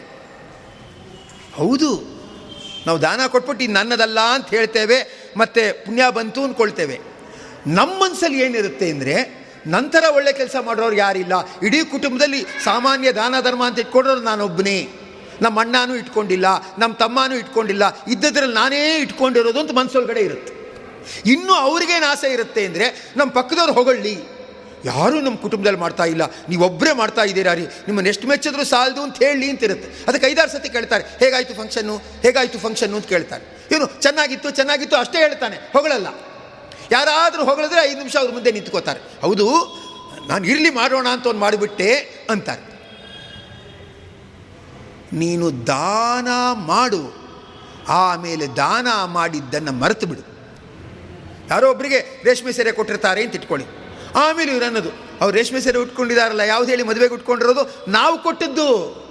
ಆ ದಾರೆಗೆಲ್ಲ ಸೀರೆ ಉಟ್ಕೊಂಡಿದ್ರಲ್ಲ ಯಾವುದಂದ್ರೆ ನಾವು ಕೊಟ್ಟಿದ್ದು. ಅದಕ್ಕೆ ಏನಾದರೂ ಆಗಲಿ ಅಂದ್ಬಿಟ್ಟು ಒಂದು ಹತ್ತು ಸಾವಿರ ರೂಪಾಯಿ ಖರ್ಚು ಮಾಡೋರಿಗೆ ನಾನು ಕೊಟ್ಟಿದ್ದು ಅಂತ ಹೇಳ್ಕೊತಾರೆ. ನಿಧಾನ ಕೊಟ್ಟಾದ ಮೇಲೆ ಕ್ಲೈಮ್ ಮಾಡಬಾರ್ದು. ನಾನು ಕೊಟ್ಟೆ ನಾನು ಕೊಟ್ಟೆ ಅಂತ ಹೇಳಬಾರ್ದು. ರಾಮ ಅಂತ ರಾಮಚಂದ್ರನಲ್ಲಿ ಎರಡು ಅಕ್ಷರ ಇದೆಯಂತೆ. ಅವನು ಎರಡು ಅಕ್ಷರ ಇದ್ದೇನು ಹೇಳ್ತಾನೆಂದರೆ, ಎರಡು ಜ್ಞಾಪಕ ಇಟ್ಕೊಳ್ಳಿ, ಎರಡು ಮರೆತು ಬಿಡಿ. ರಾಮ. ಎರಡು ಅಕ್ಷರ. ಅಂದರೆ ಎರಡು ಜ್ಞಾಪಕ ಇರಲಿ, ಎರಡು ಮರೆತು ಬಿಡಿ. ಎರಡು ಜ್ಞಾಪಕ ಏನು ಇಟ್ಕೋಬೇಕು? ನಮಗೆ ಇನ್ನೊಬ್ಬರು ಮಾಡಿದ ಉಪಕಾರ. ಇದು ಜ್ಞಾಪಕ ಇಟ್ಕೋಬೇಕು. ಮತ್ತು ನಾವು ಇನ್ನೊಬ್ಬರಿಗೆ ತೊಂದರೆ ಕೊಟ್ಟಿದ್ದು, ಇದು ಜ್ಞಾಪಕ ಇಟ್ಕೋಬೇಕು. ಏನು ನಮ್ಮ ದೇಶದಿಂದ ಅವ್ರಿಗೆ ಚೂರು ತೊಂದರೆ ಆಯಿತು ಇನ್ನೊಂದು ಸತಿ ಹಾಗಾಗದೆ ಇದ್ದಾಗ ಎಚ್ಚರಿಕೆ ವಹಿಸಬೇಕು ಅಂತ ನಿನಗೆ ಇನ್ನೊಬ್ಬರು ಮಾಡಿದ ಉಪಕಾರ, ಮತ್ತು ನಿನ್ನಿಂದ ಇನ್ನೊಬ್ಬರಿಗೆ ಆದ ತೊಂದರೆ, ಇದೆರಡು ಜ್ಞಾಪಕ ಇಟ್ಕೋ. ಇನ್ನೆರಡು ಮರೆತು ಬಿಡು. ನೀನು ಇನ್ನೊಬ್ಬರಿಗೆ ಒಳ್ಳೇದು ಮಾಡಿದ್ದು. ಮರೆತು ಬಿಡು. ಒಳ್ಳೇದಾಯಿತು, ದೇವರು ಮಾಡಿಸ್ದ. ಸರಿ ಅದನ್ನು ಮರೆತು ಬಿಡು. ನಾನು ಹತ್ತು ದಿವಸದಿಂದ ನನ್ನ ಮನೇಲಿ ಊಟ ಮಾಡಿದೆ. ಇದು ಜ್ಞಾಪಕ ಇಟ್ಕೋತೀವ? ಜ್ಞಾಪಕ ಇಟ್ಕೊಳ್ಳಲ್ಲ ಇನ್ನು ಮೊನ್ನೆ ಏನು ತಿಂಡಿ ಮಾಡಿದ್ದು ಮರ್ತೋಗ್ಬಿಟ್ಟಿರುತ್ತೆ. ಮೊನ್ನೆ ಏನು ತಿಂದವು ಮರ್ತೋಗ್ಬಿಟ್ಟಿರುತ್ತೆ. ಅದರಿಂದ ಮರೆತು ಬಿಡು. ಮತ್ತು ಅದೇ ರೀತಿಯಾಗಿ ಏನಂತ ಹೇಳಿದ್ರೆ, ನೀನು ಇನ್ನೊಬ್ಬರಿಗೆ ಮಾಡಿದ ಉಪಕಾರ ಮರೆತು ಬಿಡು. ನಿನಗೆ ಯಾರೋ ಏನೋ ಅವಮಾನ ಮಾಡಿದರೆ, ಅಪಕಾರ ಮಾಡಿದರೆ ಅದನ್ನು ಮರೆತು ಬಿಡು ಅಂತ ರಾಮಚಂದ್ರ ಹೇಳ್ತಾನೆ. ಅಂದರೆ ನೀವು ದಾನ ಮಾಡಿ ಇದಂ ನವಮ ಅಂತ ಡಿಕ್ಲೇರ್ ಮಾಡಿರ್ತೀರಾ? ಆಮೇಲೆ ಮತ್ತು ಅವರ ವಸ್ತು ಉಪಯೋಗಿಸ್ತಾ ಇರುವಾಗ, ಇದು ನಾನು ಕೊಟ್ಟಿದ್ದು ಅನ್ನಬೇಡಿ. ಕಷ್ಟ. ಅದನ್ನು ನೋಡಿದಾಗ ಖುಷಿ ಆಗುತ್ತೆ, ಬಾಯಿಂದ ಅನ್ಬಿಡ್ತೀವಿ. ಆದರೆ ಅನ್ನಬೇಡಿ ಅಂತ ಹೇಳ್ತಾರೆ. ಯಾಕೆ ಅಂದರೆ ಧರ್ಮಶಾಸ್ತ್ರ ಹೇಳೋದು, ಪುಣ್ಯಂ ಕ್ಷರತಿ ಕೀರ್ತನಾತ್. ಪುಣ್ಯಕರ್ಮ. ಪಚ್ಕರ್ಪುರ ಇದೆ. ಅದನ್ನು ಮುಚ್ಚಲ ಬಿಚ್ಚಿ ಇಡಬಾರ್ದು. ಮುಚ್ಚಲ ಬಿಚ್ಚಿ ಇಟ್ಬಿಟ್ರೆ ಕರಗೋಗುತ್ತೆ. ಒಳ್ಳೆ ಪರಮ ಪವಿತ್ರವಾದ ಸುಗಂಧಮಯವಾದ್ದು. ಅದು ಎಷ್ಟಂದರೆ ಆಯುರ್ವೇದದಲ್ಲಿ ಹೋಮಿಯೋಪತಿಲೆಲ್ಲ ಹೇಳ್ತಾರೆ, ಚೂರು ಪಚ್ಕರ್ಪೂರದ ನೀರು ಬೆರೆಸ್ಬಿಟ್ಟು ನೀವು ಕುಡಿದು ಬಿಟ್ಟರೆ ಇನ್ಫೆಕ್ಷನ್ ಆಗಲ್ಲ. ಚಿಕನ್ ಗುನಿಯಾ, ಡೆಂಗ್ಯೂ ಮೊದಲಾದವುಗಳು ಬರಲ್ಲ ಅಂತ ತುಂಬ ಅದ್ರ ಬಗ್ಗೆ ಹೇಳ್ತಾರೆ. ಆದರೆ ಅದನ್ನು ಮುಚ್ಚಲ ತೆಗೆದಿಡಬಾರ್ದು. ಪಚ್ಚಕರ್ಪೂರ ಮುಚ್ಚಲ ತೆಗೆದಿಟ್ಬಿಟ್ರೆ ಅದ್ರ ವಾಸನೆಯಿಂದ ಎಲ್ಲ ಕರ್ಗೋಗುತ್ತೆ. ಅದಕ್ಕೆ ಮೆಣಸೆಲ್ಲ ಹಾಕಿಟ್ಟಿರ್ತಾರೆ. ಅದು ಬೇಗ ಕರಗದೇ ಇರಲಿ ಕರ್ಪೂರ ಅದ್ಬಿಟ್ಟು ಮೆಣಸು ಗಿಣಸೆಲ್ಲ ಮೆಣಸು ಕಾಳು ಅದನ್ನು ಹಾಕಿಟ್ಟಿರ್ತಾರೆ. ಹಾಗೆ ಪುಣ್ಯಂ ಕ್ಷರತಿ ಕೀರ್ತನಾತ್. ಪುಣ್ಯಕರ್ಮನ ಎಕ್ಸ್ಪೋಸ್ ಮಾಡಬೇಡಿ. ನಾನು ಪುಣ್ಯ ಮಾಡಿದೆ, ನಾನು ಪುಣ್ಯ ಮಾಡಿದೆ ಅಂತ ಹೇಳಬೇಡಿ. ಇನ್ನೊಬ್ಬರಿಗೆ ಪ್ರೇರಣೆ ಸಿಗತ್ತೆ ಅನ್ನೋ ದೃಷ್ಟಿಯಿಂದ ಹೇಳಿ. ನಾನು ಗೋದಾನ ಮಾಡಿದೆ, ನಾನು ಒಂದು ದಾನ ಮಾಡಿದೆ ಅಂತ ಹೇಳಿ. ಆದರೆ ಅದನ್ನು ಎಕ್ಸ್ಪೋಸ್ ಮಾಡಿ ಹೈಲೈಟ್ ಮಾಡಬಾರ್ದು. ನಾನಾಗಿರೋ ಅಷ್ಟೊತ್ತಿಗೆ ಮಾಡಿದೆ. ನಾನು ಯಾವ ಥರ ಮಾಡಿದೆ ಅಂದರೆ ನಮ್ಮ ಫ್ಯಾಮಿಲಿಲೇ ಯಾರೂ ಈ ಥರ ಮಾಡಿರಲಿಲ್ಲ ಅಂತ ಅದನ್ನು ಹೇಳಿಬಿಟ್ರೆ ಆ ಪುಣ್ಯ ಎಲ್ಲ ಕರಗೋಗುತ್ತೆ ಅಂತ. ಪುಣ್ಯ ಮಾಡಿದ್ದು ಹೇಳಬೇಡ, ಪಾಪ ಮಾಡಿದ್ದು ಹೇಳು ಅಂತ. ನಾವು ಉಲ್ಟ. ಪಾಪ ಮಾಡಿದ್ದು ಯಾರಿಗೂ ಹೇಳಲ್ಲ. ಪುಣ್ಯ ಮಾಡಿದ್ದನ್ನು ಹೇಳ್ತೀವಿ ಅದನ್ನು ನಮಗೆ ಹೇಳ್ತಾ ಇರ್ತಕ್ಕಂಥವರಾಗಿದ್ದಾರೆ. ಆದ್ದರಿಂದ ಎಡಗೈಲಿ ಕೊಟ್ಟದ್ದು ಬಲಗೈಗೆ ಗೊತ್ತಾಗಬಾರ್ದು. ಆ ಥರ ಕೊಟ್ಬಿಟ್ಟು ಮರೆತು ಬಿಡು. ಅಂತ ಹೇಳ್ತಕ್ಕಂಥವ್ರಾಗ್ತಾರೆ. ಆ ಥರ ಆಗಿಲ್ಲ ಈಗ. ದಾನ ಕೊಟ್ಟವ್ರು ಏನಂತಾರೆ? ಅಂದರೆ ಬೋರ್ಡ್ನಲ್ಲಿ ನಮ್ಮ ಹೆಸರು ಬರಬೇಕು ಅಂತಾರೆ. ಆಮೇಲೆ ಪೇಪರ್ನಲ್ಲಿ ನಮ್ಮ ಹೆಸರು ಬರಬೇಕು ಅಂತಾರೆ. ಆಮೇಲೆ ವಿಡಿಯೋ ಕವರೇಜ್ ಆಗಬೇಕಾಗಿತ್ತು. ನೋಡು, ಅಷ್ಟೆಲ್ಲ ನಾನು ಕೊಟ್ಟೆ. ಆ ವಿಡಿಯೋ ಫಂಕ್ಷನ್ನಲ್ಲಿ ನಂದು ಹಾಕಿಲ್ಲ ನೋಡು. ನಾನು ಡಿಲೀಟ್ ಮಾಡಿಬಿಟ್ಟಿದ್ದಾರೆ ನೋಡು ಅಂತಾರೆ. ಎಲ್ಲ ಅವರ ದಾನದ ಉದ್ದೇಶ ವಿಡಿಯೋ ಪ್ರೇರಣೆಯ ವಿಡಿಯೋ ಪ್ರೀತ್ಯರ್ಥಂ ಅಂತ. ಧರ್ಮಶಾಸ್ತ್ರ ಹೇಳೋದು, ವಿಡಿಯೋ ಪ್ರೇರಣೆಯ ವಿಡಿಯೋ ಪ್ರೀತ್ಯರ್ಥಂ ಇಟ್ಕೋಬೇಡಿ, ವಿಷ್ಣು ಪ್ರೇರಣೆಯ ವಿಷ್ಣು ಪ್ರೀತ್ಯರ್ಥಂ ಅಂತ ಇಟ್ಕೊಳ್ಳಿ ಅಂತ. ಇದು ಎರಡರ ಎಚ್ಚರಿಕೆ ನಮಗಿರಬೇಕು. ಅಂದರೆ ನಾನು ಮಾಡಿದ್ದು ಅಂತ ದಾನ ಕೊಟ್ಟು ತುಂಬ ವರ್ಷ ಆದಮೇಲೂ ಹೇಳಬಾರ್ದು. ಒಂದು, ಮತ್ತು ಇನ್ನೊಂದು ನಾನೇ ವಾಸಿಯನ್ನು ಅಭಿಮಾನ ಏನಿದೆ ಅದನ್ನು ನಾವು ಪಟ್ಕೋಬಾರ್ದು ಅಂತ. ಈ ಎಚ್ಚರಿಕೆ ಕೊಡೋಕ್ಕೆ, ದಾನದ ಬಗ್ಗೆ ಈ ಒಂದು ಎಚ್ಚರಿಕೆ ಕೊಡೋಕ್ಕೆ ವೇದವ್ಯಾಸರು ಮಹಾಭಾರತದಲ್ಲಿ ಯಯಾತಿ ಮಹಾರಾಜನ ಕಥೆಯನ್ನು ಹೇಳ್ತಾ ಹೇಳ್ತಾ ಇದ್ದಾರೆ. ಯಯಾತಿ ಮಹಾರಾಜ ಸ್ವರ್ಗಕ್ಕೆ ಹೋಗಿದ್ದಾನೆ. ಆ ಸ್ವರ್ಗದಲ್ಲಿ ತುಂಬ ವರ್ಷ ಇದ್ದಂತೆ ಎಲ್ಲರೂ ಹೇಳೋದು ನಿಮ್ಮ ಥರ ಪರ್ಮನೆಂಟ್ ಗಿರಾಕಿ ನಾವು ನೋಡಿಲ್ಲ ಬಿಡಿ ಅಂತ. ಈ ಕೆಲವರು ಇರ್ತಾರೆ ನೋಡಿ, ಈ ಆಜೀವ ಸದಸ್ಯತ್ವ ಅಂತ ಇರುತ್ತೆ.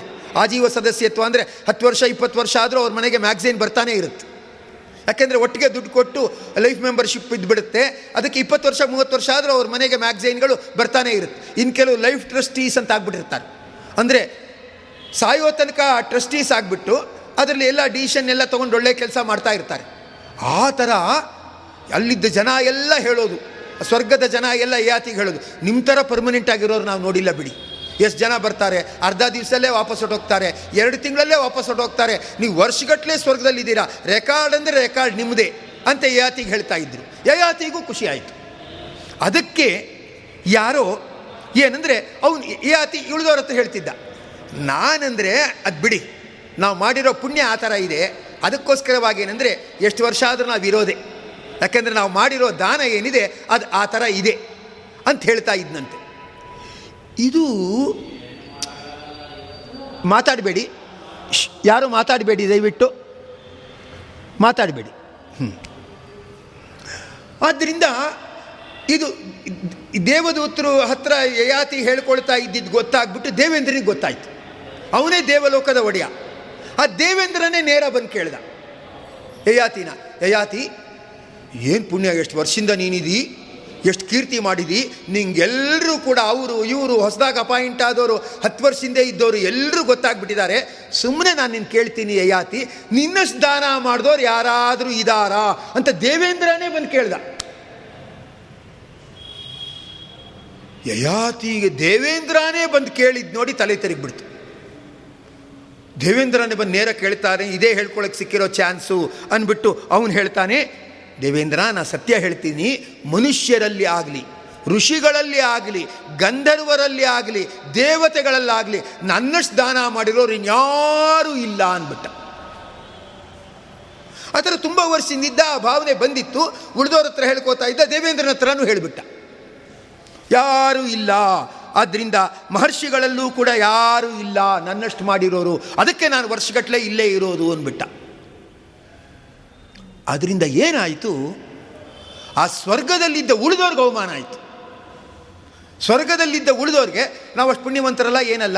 ಏನೋ ಸುಮ್ಮನೆ ಬಂದಿಲ್ಲಿ ಬಂದುಬಿಟ್ಟಿದ್ದೀವಿ ಅನ್ನೋ ಭಾವನೆ ಬಂದು ಉಳಿದವ್ರಿಗೆ ಅವಮಾನ ಆಯಿತು.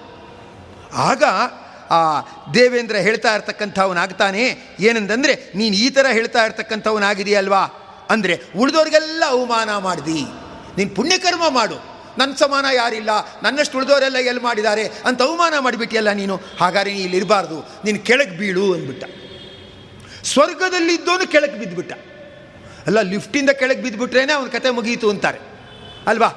ಇನ್ನು ಆ ಸ್ವರ್ಗ ಎಷ್ಟು ಎತ್ತರದಲ್ಲಿದೆ? ಇಲ್ಲ, ನೀ ಕೆಳಗೆ ಬೀಳ್ತೀಯ? ಇರಕ್ಕೆ ಯೋಗ್ಯ ಅಲ್ಲ ನೀನು. ನಿಗಿಷ್ಟು ದುರಹಂಕಾರ ಇದೆ ಅಂದರೆ ನೀನು ಇರಬಾರ್ದು. ಅಂಥೇಳಿ, ಇಂದ್ರ ದೇವದೂತರಿಗೆ, ಇವನು ಕೆಳಗಡೆ ಬೀಳಿಸು, ದಬ್ಬುಡು ಇವನ್ನ ಅಂದ್ಬಿಟ್ಟ. ಈಗ ಎಚ್ಚರಿಕೆ ಬಂತು ಯಯಾತಿಗೆ. ಏನೋ ಕ್ಯಾಶುಯಲ್ ಆಗಿ ಕೇಳಿದ್ದಲ್ಲ ಎಕ್ಸಾಮ್ ಮಾಡೋಕ್ಕೆ ಕೇಳಿದ್ದು. ಅಂದಮೇಲೆ ನಾನು ಹೇಳಿದ್ದೇನಾಯಿತು? ತಪ್ಪಾಯಿತು ಸಿಕ್ಕಾಕ್ಕೊಂಡೆ ಅಂತ ಯಯಾತಿ ಗೊತ್ತಾಯಿತು. ಯಯಾತಿ ದೇವೇಂದ್ರ ಹತ್ರ ಕೇಳ್ತಾನೆ, ಸ್ವಾಮಿ, ನಾ ತಪ್ಪು ಮಾಡಿಬಿಟ್ಟೆ. ಅಹಂಕಾರದಲ್ಲಿ ಏನೋ ದಾನ ಮಾಡಿದ್ನಲ್ಲ ಅಹಂಕಾರಕ್ಕೆ ಒಳಗಾಗಿ ನಾನು ಮಾತಾಡಿಬಿಟ್ಟೆ. ಇಷ್ಟಾಗಿ ಯಯಾತಿ ಯಾರು? ಆ ದೇವೇಂದ್ರನೇ ಅವನಿಗೆ ಚಿನ್ನದ ರಥ ಕೊಟ್ಟಿದ್ದಾನೆ. ನಿನ್ನ ಥರ ಯಾರೂ ಮಾಡಿಲ್ಲಪ್ಪ. ಯಾಗ ಅಂತ ದೇವೇಂದ್ರನಿಗೆ ಚಿನ್ನದ ರಥ ಕೊಟ್ಟಿದ್ದಾನೆ. ಅದರಿಂದ ನನ್ನ ನನ್ನ ಹೆಸರನ್ನು ಡೈರಿಲಿ ಬರ್ಕೊಂಡಿರ್ತಾರೆ, ಹೇಳಿ ಕೊಚ್ಕೊಂಡ್ರೂ ಪರವಾಗಿಲ್ಲ ಅಂದ್ಕೊಂಡು ಹೇಳಿಬಿಟ್ಟ. ಆದರೆ ದೇವೇಂದ್ರನಿಗೆ ಅದು ಅವಮಾನ ಅನ್ನಿಸ್ತು. ನನ್ನ ಲೋಕದಲ್ಲಿ ಬಂದ್ಬಿಟ್ಟು ಹಾಗೆ ಹೇಳ್ತಾ ಇದ್ದಾನಲ್ಲ ಅಂದ್ಬಿಟ್ಟು ಏನಂದರೆ, ಅವಮಾನ ಆಯಿತು. ಆ ಸ್ವರ್ಗದಿಂದ ದೂಡಬೇಕು ಅಂತ ದೇವದೂತರಿಗೆ ಹೇಳಿಬಿಟ್ಟ, ಅವ್ರು ದುಡಕ್ಕೆ ತಯಾರಾಗ್ಬಿಟ್ಟು ಯಯಾತಿ ದೇವೇಂದ್ರಿಗೆ ಕೈ ಮುಕ್ಕಿದ್ಕೊಂಡು ಹೇಳ್ತಾನೆ, ನಾನು ಮಾಡಿದ ತಪ್ಪಾಯಿತು. ಉಳಿದವ್ರಿಗೆ ಅವಮಾನ ಮಾಡಿದೆ ಅಂದರೆ ನಾನು ಸ್ವರ್ಗದಿಂದ ಕೆಳಗಡೆ ಬೀಳಲೇಬೇಕಾಗತ್ತೆ. ಆದರೆ ಸ್ವರ್ಗದಿಂದ ಕೆಳಗಡೆ ಬೀಳುವಾಗ ಎಲ್ಲೋ ಇರಾನಲ್ಲೋ, ಇರೋಕಲ್ಲೋ, ಕುವೈತಲ್ಲೋ, ಎಲ್ಲೋ ಬಿದ್ದರೆ ಏನು ಬಂತು ಪ್ರಯೋಜನ? ಸಜ್ಜನರ ನಡುವೆ ಬೀಳುವ ಹಾಗೆ ಮಾಡಿ. ಸಜ್ಜನರ ನಡುವೆ ಬೀಳುವ ಹಾಗೆ ಮಾಡಿದ್ರೆ, ಯಾರೋ ಕೆಲವರು ಹೇಳ್ತಾರೆ, ಮನೆ ತೊಗೋಬೇಕಾದ್ರೆ ಎಲ್ಲೆಲ್ಲೋ ತೊಗೋಬೇಡಿ, ಮನೆ ತೊಗೋಬೇಕಾದ್ರೆ ಸ್ಕೂಲ್ಗೆ ಹತ್ತಿರ ಇರಬೇಕು, ಮತ್ತು ಆಸ್ಪತ್ರೆಗೆ ಹತ್ತಿರ ಇರಬೇಕು, ಆಫೀಸ್ಗೆ ಹತ್ತಿರ ಇರಬೇಕು, ಹಾಗೆ ತೊಗೊಂಡ್ರೆ ಇದ್ದಿದ್ದಲ್ಲಿ ಸ್ವಲ್ಪ ದುಡ್ಡು ಉಳಿಯುತ್ತೆ ಅಂತಾರೆ. ಆಸ್ಪತ್ರೆ ಹತ್ತಿರ ಮನೆ ಮಾಡಬೇಕು ಅಂತಾರೆ. ಹೇಳ್ತಾನೆ ಯಯಾತಿ ಸಜ್ಜನರ ನಡುವೆ ನನ್ನ ಬೀಳಿಸಿ ಅಂತ ಹೇಳ್ತಾನೆ. ಇಂದ್ರ ಹೇಳ್ದ, ಆಯ್ತಪ್ಪ, ನೀವು ಒಳ್ಳೆ ಕೆಲಸ ಮಾಡಿದ ನನ್ನ ಜ್ಞಾಪಕ ಇದೆ, ಆದರೆ ಅಹಂಕಾರದ ಮಾತಾಡಿದೆಯಲ್ಲ, ಅದಕ್ಕೆ ನನಗೆ ಬೇಸರ ಇದೆ ಎಂದ. ಅವನೇನು ಮಾಡ್ದ ಅಂದರೆ, ಸಜ್ಜನರ ನಡುವೆನೇ ಅವನು ಬೀಳ್ತಾ ಇರ್ತಕ್ಕಂಥವನಾಗ್ತಾನೆ ಅಂತ. ಆದ್ದರಿಂದ ಯಯಾತಿಯಿಂದ ನಾವು ಕಲಿಯಬೇಕಾದ ಪಾಠ ಏನು ಅಂದರೆ ಏನಾದರೂ ಪುಣ್ಯಕರ್ಮ ಮಾಡಿ ನಮಗೆ ಸನ್ಮಾನದ ಮೇಲೆ ಸನ್ಮಾನ ಸಿಗ್ತಾ ಇದ್ದಾಗ, ಗೌರವದ ಮೇಲೆ ಗೌರವ ಸಿಗ್ತಾ ಇದ್ದಾಗ ಅಹಂಕಾರಕ್ಕೆ ಒಳಗಾಗಬಾರದು. ನಾವು ಮನಸ್ಸಲ್ಲೇ ಅಂದ್ಕೊಂಡಿರ್ತೀವಿ ನಾವು ವಿದ್ವಾಂಸರದಾಗ ನಮ್ಮ ಸಮಾನ ಯಾರಿದ್ದಾರೆ? ಉಳಿದವರೆಲ್ಲ ಚೋಟ ಮೋಟ ಇದ್ದಾರೆ. ನಮ್ಮ ಥರ ಯಾರೂ ಇಲ್ಲ ಅಂತ ನಾವೇ ಅನ್ಕೋತಾ ಇರ್ತೀವಿ. ಹಾಗೆಲ್ಲ ಭಾವಿಸಬಾರ್ದು. ನಾವು ಒಂದರಲ್ಲಿ ಸಾಧನೆ ಮಾಡಿದರೆ ಇನ್ನೊಬ್ಬರು ಮತ್ತೊಂದರಲ್ಲಿ ಸಾಧನೆ ಮಾಡಿರ್ತಾರೆ. ಅದರಿಂದ ನಾವೇನು ಮಾಡಬಾರ್ದು ಅಂದರೆ ಅವರಿಗೆ ಅವಮಾನವನ್ನು ಮಾಡಬಾರ್ದು ಅಂತ ಹೇಳಿ ದಾನ ಮಾಡು, ಅಹಂಕಾರ ಪಡಬೇಡ ಅಂತ. ಯಾರೊಬ್ಬರು ಅವರ ಅನುಭವ ಹೇಳ್ತಾ ಇದ್ದರು ಅಂದರೆ ತಿರುಪತಿಯಲ್ಲಿ ಆ ಪುಷ್ಪಯಾಗಕ್ಕೆ ಕೊಟ್ಟಿರ್ತಕ್ಕಂಥವರಾಗಿದ್ದಾರೆ. ಅದಕ್ಕೆ ಕೊಟ್ಟು ವರ್ಷದಲ್ಲಿ ಒಂದು ಸತಿ ವಿಶೇಷವಾಗಿ ಶ್ರೀನಿವಾಸನ ಸನ್ನಿಧಿಯಲ್ಲಿ ಮಾಡ್ತಾರೆ ಅಂತ ಅದಕ್ಕೆ ಅವರು ಬಂದಿದ್ದಾರೆ. ಅವ್ರ ಚೌಲ್ಟ್ರಿಯಲ್ಲಿ ಮ್ಯಾನೇಜರ್ ಗೊತ್ತು, ಆ ಮ್ಯಾನೇಜರ್ ಹತ್ರ ಮಾತಾಡ್ತಾ ಪಕ್ಕದಲ್ಲೊಂದು ಚೇರ್ ಹಾಕ್ಕೊಂಡು ಕೂತಿದ್ದಾರೆ. ಕೂತ್ಕೊಂಡು ಉಳಿದವ್ರ ಹತ್ರ ಹೇಳ್ತಿದ್ದಾರೆ, ನಾವು ಸುಮ್ಮನೆ ಬರಲ್ಲ ಶ್ರೀನಿವಾಸನ ಹತ್ರ ಯಾವುದಾದ್ರೂ ಒಂದು ಸೇವೆ ಇಟ್ಕೊಂಡೇ ಬರ್ತೀವಿ. ಸುಮ್ಮ ಸುಮ್ಮನೆ ನಾವು ಶ್ರೀನಿವಾಸನ ದರ್ಶನಕ್ಕೆ ಏನು ಬರಲ್ಲ. ದೇವ್ರ ದರ್ಶನಕ್ಕೆ ಬರೋದು ಒಂದು ದೊಡ್ಡ ಸೇವೆ ಕೊಡೋದು. ಇದು ನಮ್ಮ ವೈಶಿಷ್ಟ್ಯ. ಅದಕ್ಕೋಸ್ಕರ ಪುಷ್ಪಯಾಗ ಕೊಟ್ಟಿದ್ವು. ಅದಕ್ಕೆ ಇತ್ತು ದರ್ಶನ ಅಂತಿತ್ತು ಅದಕ್ಕೆ ನಾವು ಬಂದಿದ್ದೀವಿ. ನೀವೇನಕ್ಕೆ ಬಂದಿದ್ದೀರಾ ಅಂದಾಗ, ಇಲ್ಲ ಸುಮ್ಮನೆ ದರ್ಶನಕ್ಕೆ ಬಂದಿದ್ದೀವಿ ಅಂತ ಉಳಿದವರಂದರು ಇವರು, ನಾವು ಸುಮ್ಮ ಸುಮ್ಮನೆ ಬರೋರಲ್ಲ. ಏನಾದರೂ ಸ್ಪೆಷಲ್ ಸೇವೆ ಇಟ್ಕೊಂಡೇ ಬರ್ತೀವಿ. ಅದಕ್ಕೇನೋ ಮೂರುವರೆ ಸಾವಿರ, ಐದು ಸಾವಿರ ಆಗಿರುತ್ತೆ. ನಾವು ಅದು ಕೊಟ್ಟಿದ್ದೀವಿ, ಕೊಟ್ಬಿಟ್ಟು ಬಂದಿದ್ದೀವಿ ಅಂದರು. ಎರಡು ಮೂರು ಜನನ ಕೇಳಿದ್ರು. ನಾವು ಸುಮ್ಮನೆ ಬಂದಿದ್ದೀವಿ, ದರ್ಶನಕ್ಕೆ ಅಷ್ಟೇನೆ, ಏನು ಸೇವೆ ಇಲ್ಲ, ಏನಿಲ್ಲ ಅಂದರು. ಇನ್ನೊಬ್ಬರನ್ನು ಕೇಳಿದ್ರು ಅವರು. ಆ ಮ್ಯಾನೇಜರ್ ಪಕ್ಕ ಚೇರ್ ಹಾಕ್ಕೊಂಡು ಕೂತಿದ್ದವರು. ನೀವೇನು ಬಂದಿದ್ದು? ಸುಮ್ಮನೆನಾ ಅಂದರು. ನಾವು ಸುಮ್ಮನೆ ಬಂದಿದ್ದೀವಿ, ಅಂದರು. ಏನು ಸೇವೆ ಇದೆಯಾ? ಏನು ಸೇವೆ ಇಲ್ಲ. ಒಂದು ಲಕ್ಷ ರೂಪಾಯಿ ಯಾವುದೋ ಒಂದು ಸೇವೆ ಕೊಟ್ಟಿದ್ದೀವಿ ಶ್ರೀನಿವಾಸನ ಹತ್ರ. ಅದಕ್ಕೆ ಇಡೀ ಕುಟುಂಬಕ್ಕೆ ಪಾಸ್ ಕೊಟ್ಟಿದ್ದಾರೆ. ಅದರಿಂದ ಅದಕ್ಕೋಸ್ಕರ ಶ್ರೀನಿವಾಸ ದರ್ಶನಕ್ಕೆ ಬಂದಿದ್ದೀವಿ. ಅಂದಾಗ ಆ ಮ್ಯಾನೇಜರ್ ಪಕ್ಕ ಕೂತಿದ್ದು ಎಲ್ಲರನ್ನೂ ಕೇಳ್ತಾ ಇದ್ನಲ್ಲ, ಅವನೇ ಎದ್ದು ನಿಂತ್ಕೊಂಡ್ಬಿಟ್ಟ.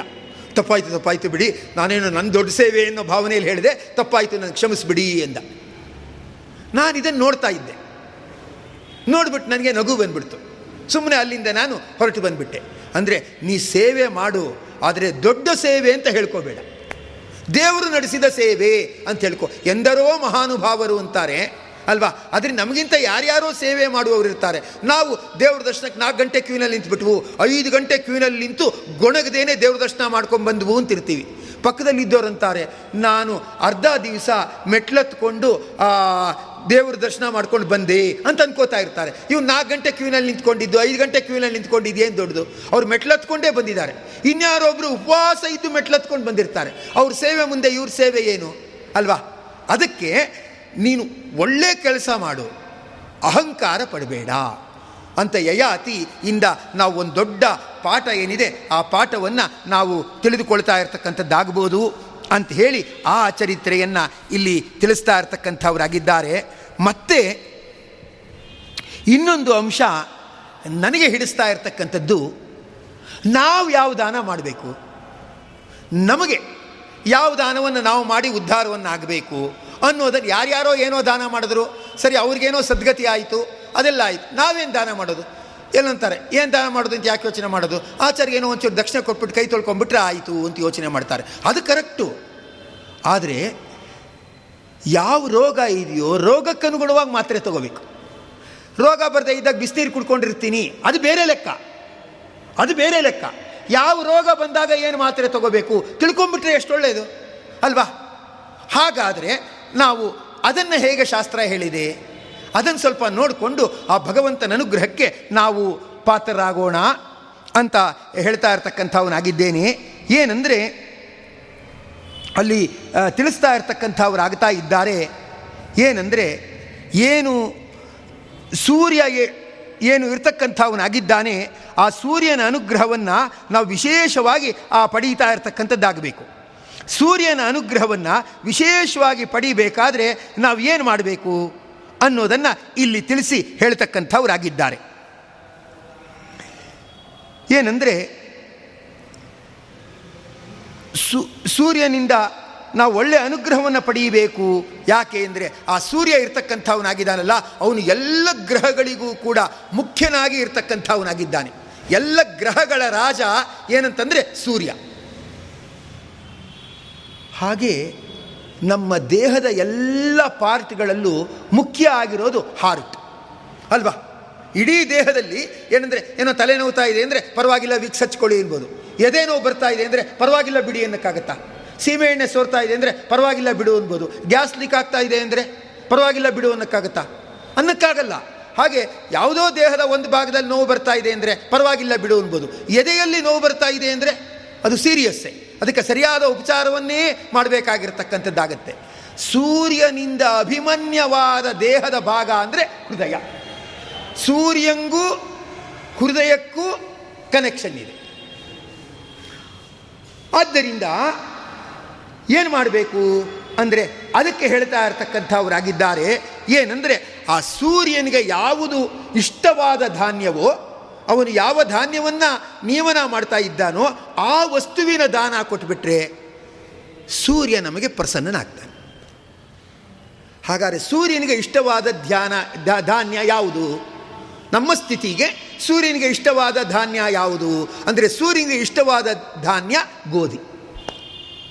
ಆ ಗೋಧಿಯನ್ನು ಕೊಟ್ಟುಬಿಟ್ರೆ ಗೋಧಿಯನ್ನು ದಾನವನ್ನಾಗಿ ಕೊಟ್ಬಿಟ್ರೆ ಸೂರ್ಯ ಪ್ರೀತನಾಗ್ತಾನೆ. ಸೂರ್ಯ ಪ್ರೀತನಾದರೆ ಏನಾಗುತ್ತೆ? ಹೃದಯ ಕ್ರಿಯಾಶಾಲಿಯಾಗಿ ದೃಢವಾಗಿ ಇರ್ತಕ್ಕಂಥದ್ದಾಗುತ್ತದೆ. ಧ್ಯೇಯ ಸದಾ ಸವಿತೃಮಂಡಲ ಮಧ್ಯವರ್ತಿ ನಾರಾಯಣ ಸರಸಿಜಾಸನ ಸನ್ನಿವಿಷ್ಟ ಕೇಯೂರವಾನ್ ಮಕರಕುಂಡಲವಾನ್ ಕಿರೀಟಿ ಹಾರಿ ಹಿರಣ್ಮಯ ವಪು ಧೃತಶಂಕಚಕ್ರ ಅಂತ ಏನು ನಾವು ಧ್ಯಾನ ಮಾಡ್ತೀವಿ, ಸೂರ್ಯನಾರಾಯಣ ಧ್ಯಾನ ಮಾಡ್ತೀವಿ, ಅವನು ಹೃದಯದ ಒಳಗಡೆ ಇರುವ ಸ್ವಾಮಿ. ಅಂದ ಮೇಲೆ ಆ ರೀತಿ ಇರುವಾಗ ನಾವು ಆ ಗೋಧಿಯನ್ನು ದಾನ ಕೊಟ್ಟುಬಿಟ್ರೆ ಅದು ಒಳ್ಳೆ ರೀತಿಯಲ್ಲಿ ಆಗ್ತಾ ಇರತಕ್ಕಂಥದ್ದಾಗುತ್ತದೆ. ಆದ್ದರಿಂದ ಆ ಸಮಸ್ಯೆ ಇರುವವರು ಏನು ಮಾಡಬೇಕು ಅಂದರೆ ಆ ಗೋಧಿಯನ್ನು ದಾನ ಕೊಟ್ಬಿಟ್ಟು ಆ ಸೂರ್ಯನಾರಾಯಣನನ್ನು ಸ್ತೋತ್ರ ಮಾಡಿಬಿಟ್ರೆ ಒಳ್ಳೆಯದು. ಅಂದರೆ ಯಾರಿಗೋ ರಾಹುವಿನ ಕಾಟ ಇದೆ, ಯಾರಿಗೋ ಶನಿ ಕಾಟ ಇದೆ, ಶನಿ ದಶೆ ಇದೆ ಅಂತ ಇಟ್ಕೊಳ್ಳಿ. ಶನಿ ದಶೆ ಇದ್ದುಬಿಟ್ರೆ ಚಿನ್ನ ಮುಟ್ಟಿದ್ರೂ ಕಬ್ಬಿಣ ಆಗ್ಬಿಡುತ್ತೆ. ಚಿನ್ನ ಅಂತ ಮುಟ್ತಾರೆ, ಕಬ್ಬಿಣ ಆಗ್ಬಿಡುತ್ತೆ. ಯಾರೋ ಒಬ್ಬ ಕವಿ ಬರೀತಾ ಇದ್ದಾನೆ, ಗ್ರಹಚಾರ ಸರಿ ಇಲ್ಲದೆ ಇದ್ದರೆ ಆ ಸೀರೆ ಹಾಕ್ಕೊಂಡಿರ್ತಾರಲ್ಲ, ಆ ಸೀರೆಯಲ್ಲಿ ಬಾರ್ಡರ್ ಇರುತ್ತಲ್ಲ, ಆ ಬಾರ್ಡರ್ಲಿ ಹಾವಿರುತ್ತಲ್ಲ, ಅದು ನಿಜವಾದ ಹಾವಾಗಿ ಬಂದು ಕಚ್ಚಿಬಿಡುತ್ತಂತೆ. ನೋಡಿ, ಚೆನ್ನಾಗಿ, ಎಷ್ಟು ಚೆನ್ನಾಗಿ ಬಾರ್ಡರ್ ಬಿಡಿಸಿದ್ದಾರೆ ನೋಡಿ, ಹಾವು ಅಂತೆಲ್ಲ ತೋರಿಸ್ಕೋತಾ ಇರ್ತಾರೆ. ಅದೇ ನಿಜವಾದ ಹಾವಾಗಿ ಬಂದು ಕಚ್ಚಿಬಿಡುತ್ತಂತೆ. ಶನಿಯ ತೊಂದರೆ ಇದೆ ಅನ್ನುವಾಗ, ಅಥವಾ ರಾಹು ಅಂದರೆ ರೋಗ, ರೋಗಗಳ ತೊಂದರೆ ಇದೆ ಅನ್ನುವಾಗ ಏನಾಗಬೇಕು ಅಂದರೆ ಅದನ್ನು ನಾವು ಸೂರ್ಯನನ್ನು ಪ್ರಸನ್ನಗೊಳಿಸಬೇಕು ಹೆಚ್ಚಾಗಿ. ಅಂತಾಗುವಾಗ ಏನು ಮಾಡಬೇಕಂದ್ರೆ ಆ ಗೋಧಿಯ ದಾನವನ್ನು ಕೊಟ್ಟುಬಿಟ್ರೆ ಏನಾಗುತ್ತೆ ಅಂದರೆ ಆ ರೋಗಗಳ ನಿವಾರಣೆ ಆಗ್ತಾ ಇರತಕ್ಕಂಥದ್ದಾಗುತ್ತದೆ. ಆದ್ದರಿಂದ ಅದನ್ನು ಅಲ್ಲಿ ಹೇಳ್ತಾ ಇರ್ತಕ್ಕಂಥವರಾಗಿದ್ದಾರೆ. ಸರಿ, ನಾವು ಗೋಧಿ ದಾನ ಕೊಡ್ತೀವಿ. ಟೈಮಿಂಗ್ಸ್ ಯಾವುದು? ಈಗ ಬ್ಯಾಂಕ್ಗೆ ಹೋದಾಗ ವರ್ಕಿಂಗ್ ಅವರ್ಸ್ ನೋಡ್ಕೊಂಡು ಹೋಗಬೇಕು, ಅಲ್ವಾ? ಸಾಯಂಕಾಲ ಸಂಧ್ಯಾವನ್ನೇ ಮಾಡ್ಕೊಂಡು ಹೋಗ್ತೀನಿ ಬ್ಯಾಂಕ್ಗೆ. ಅಂದರೆ ಕೆಲಸ ಆಗಲ್ಲ. ಏನೋ ಇಂಟರ್ನೆಟ್ ಬ್ಯಾಂಕಿಂಗು ಆ ಕೆಲಸ ಆಗ್ಬೋದು. ಆದರೆ ಉಳಿದ ಕೆಲಸ ಆಗಲ್ಲ. ಅಲ್ವಾ? ಉಳಿದ ಕೆಲಸ ಆಗಬೇಕಾದ್ರೆ ವರ್ಕಿಂಗ್ ಅವರ್ಸ್ ನೋಡ್ಕೊಂಡು ಹೋಗಬೇಕು. ಆ ಕೆಲಸ ಆಗುತ್ತೆ. ಸೂರ್ಯನ ವರ್ಕಿಂಗ್ ಅವರ್ಸ್ ಯಾವುದು? ನಮಗೋಸ್ಕರ ಇರತಕ್ಕಂಥ ವರ್ಕಿಂಗ್ ಅವರ್ಸ್ ಯಾವುದು? ಅಂದರೆ ಜ್ಯೋತಿಷ್ಯ ಗ್ರಂಥಗಳಲ್ಲಿ ಹೇಳ್ತಾರೆ, ಮಧ್ಯಾಹ್ನ. ಆದ್ದರಿಂದ ನೀವು ಗೋಧಿ ದಾನ ಕೊಡಬೇಕಾದ್ರೆ ಮನೆಯಲ್ಲಿ ಮಧ್ಯಾಹ್ನ ಸಂಕಲ್ಪ ಮಾಡಿ ಇಡಬೇಕು. ಸಾಯಂಕಾಲ ತಂದು ಆಚಾರಿ ಕೊಡಬೇಕು. ಆಗ ಸೂರ್ಯ ಏನಾಗ್ತಾನೆ? ಅವನು ಪ್ರಸನ್ನ ಆಗ್ತಾನೆ ಯಾರಿಗೋ ಬರ್ತ್ಡೇ ಇದ್ದಾಗ ನೆಕ್ಸ್ಟ್ ಡೇ ವಿಶ್ ಮಾಡಿದ್ರೆ ಬೇಜಾರು ಮಾಡ್ಕೋತಾನೆ ಹತ್ತಿರದವನಾಗ್ಬಿಟ್ಟು ನೀನು ನಿನ್ನೆ ಸುಮ್ಮನೆ ದನ ಕಾಯ್ತಾ ಕೂತಿದ್ಯಾ? ಇವಾಗ ಬಂದು ವಿಶ್ ಮಾಡಿದೀಯಾ ಅಂತಾರೆ. ಅಲ್ವಾ? ಹಾಗಾದ್ರೆ ಏನು ಮಾಡಬೇಕು? ಬರ್ತ್ಡೇ ಇದ್ದಾಗ ವಿಶ್ ಮಾಡಬೇಕು. ಅಲ್ವಾ? ಹಾಗೆ ಆ ಸೂರ್ಯ ಪ್ರಖರವಾಗಿ ಯಾವಾಗಿರ್ತಾನೆ? Full maximum ಯಾವಾಗಿರ್ತಾನೆ? ಮಧ್ಯಾಹ್ನ ಇರ್ತಾನೆ. ಅಲ್ವಾ? ಆಗ ವಿಶ್ ಮಾಡಬೇಕು. ಸ್ಟೇಜಲ್ಲಿ ದಾನ ಕೊಟ್ಟರೆ ಶ್ರೇಷ್ಠ. ಊಟದಲ್ಲಿ ಕೂತಿರುವಾಗ, ಪರವಾಗಿಲ್ಲ ತಗೊಳ್ಳಿ, ಯಾರಿಗೂ ಹೇಳಬೇಡಿ ಅಂತ ದಾನ ಕೊಟ್ಟರೆ ಅದೇನೋ ಲಂಚ ಕೊಟ್ಟಾಗ ಆಗತ್ತದು. ಅಲ್ವಾ? ಸೂರ್ಯ ಪ್ರಖರವಾಗಿರೋದು ಮಧ್ಯಾಹ್ನ. ಅದರಿಂದ ಮಧ್ಯಾಹ್ನದಲ್ಲಿ ದಾನ ಕೊಡಿ. ಒಳ್ಳೆಯದಾಗತ್ತೆ ಮತ್ತು ಗೋಧಿ ಏನಿದೆ, ಆ ಗೋಧಿಯನ್ನು ದಾನ ಕೊಡ್ತಾ ಇರ್ತಕ್ಕಂಥದ್ದಾಗಬೇಕು ಅಂತ ಹೇಳಿ ಅದನ್ನು ಇಲ್ಲಿ ಹೇಳ್ತಾ ಇರ್ತಕ್ಕಂಥವರಾಗಿದ್ದಾರೆ. ಮತ್ತೆ ತಿಳಿಸ್ತಾ ಇರ್ತಕ್ಕಂಥವರಾಗುತ್ತಾರೆ ಅದು ಸರಿ.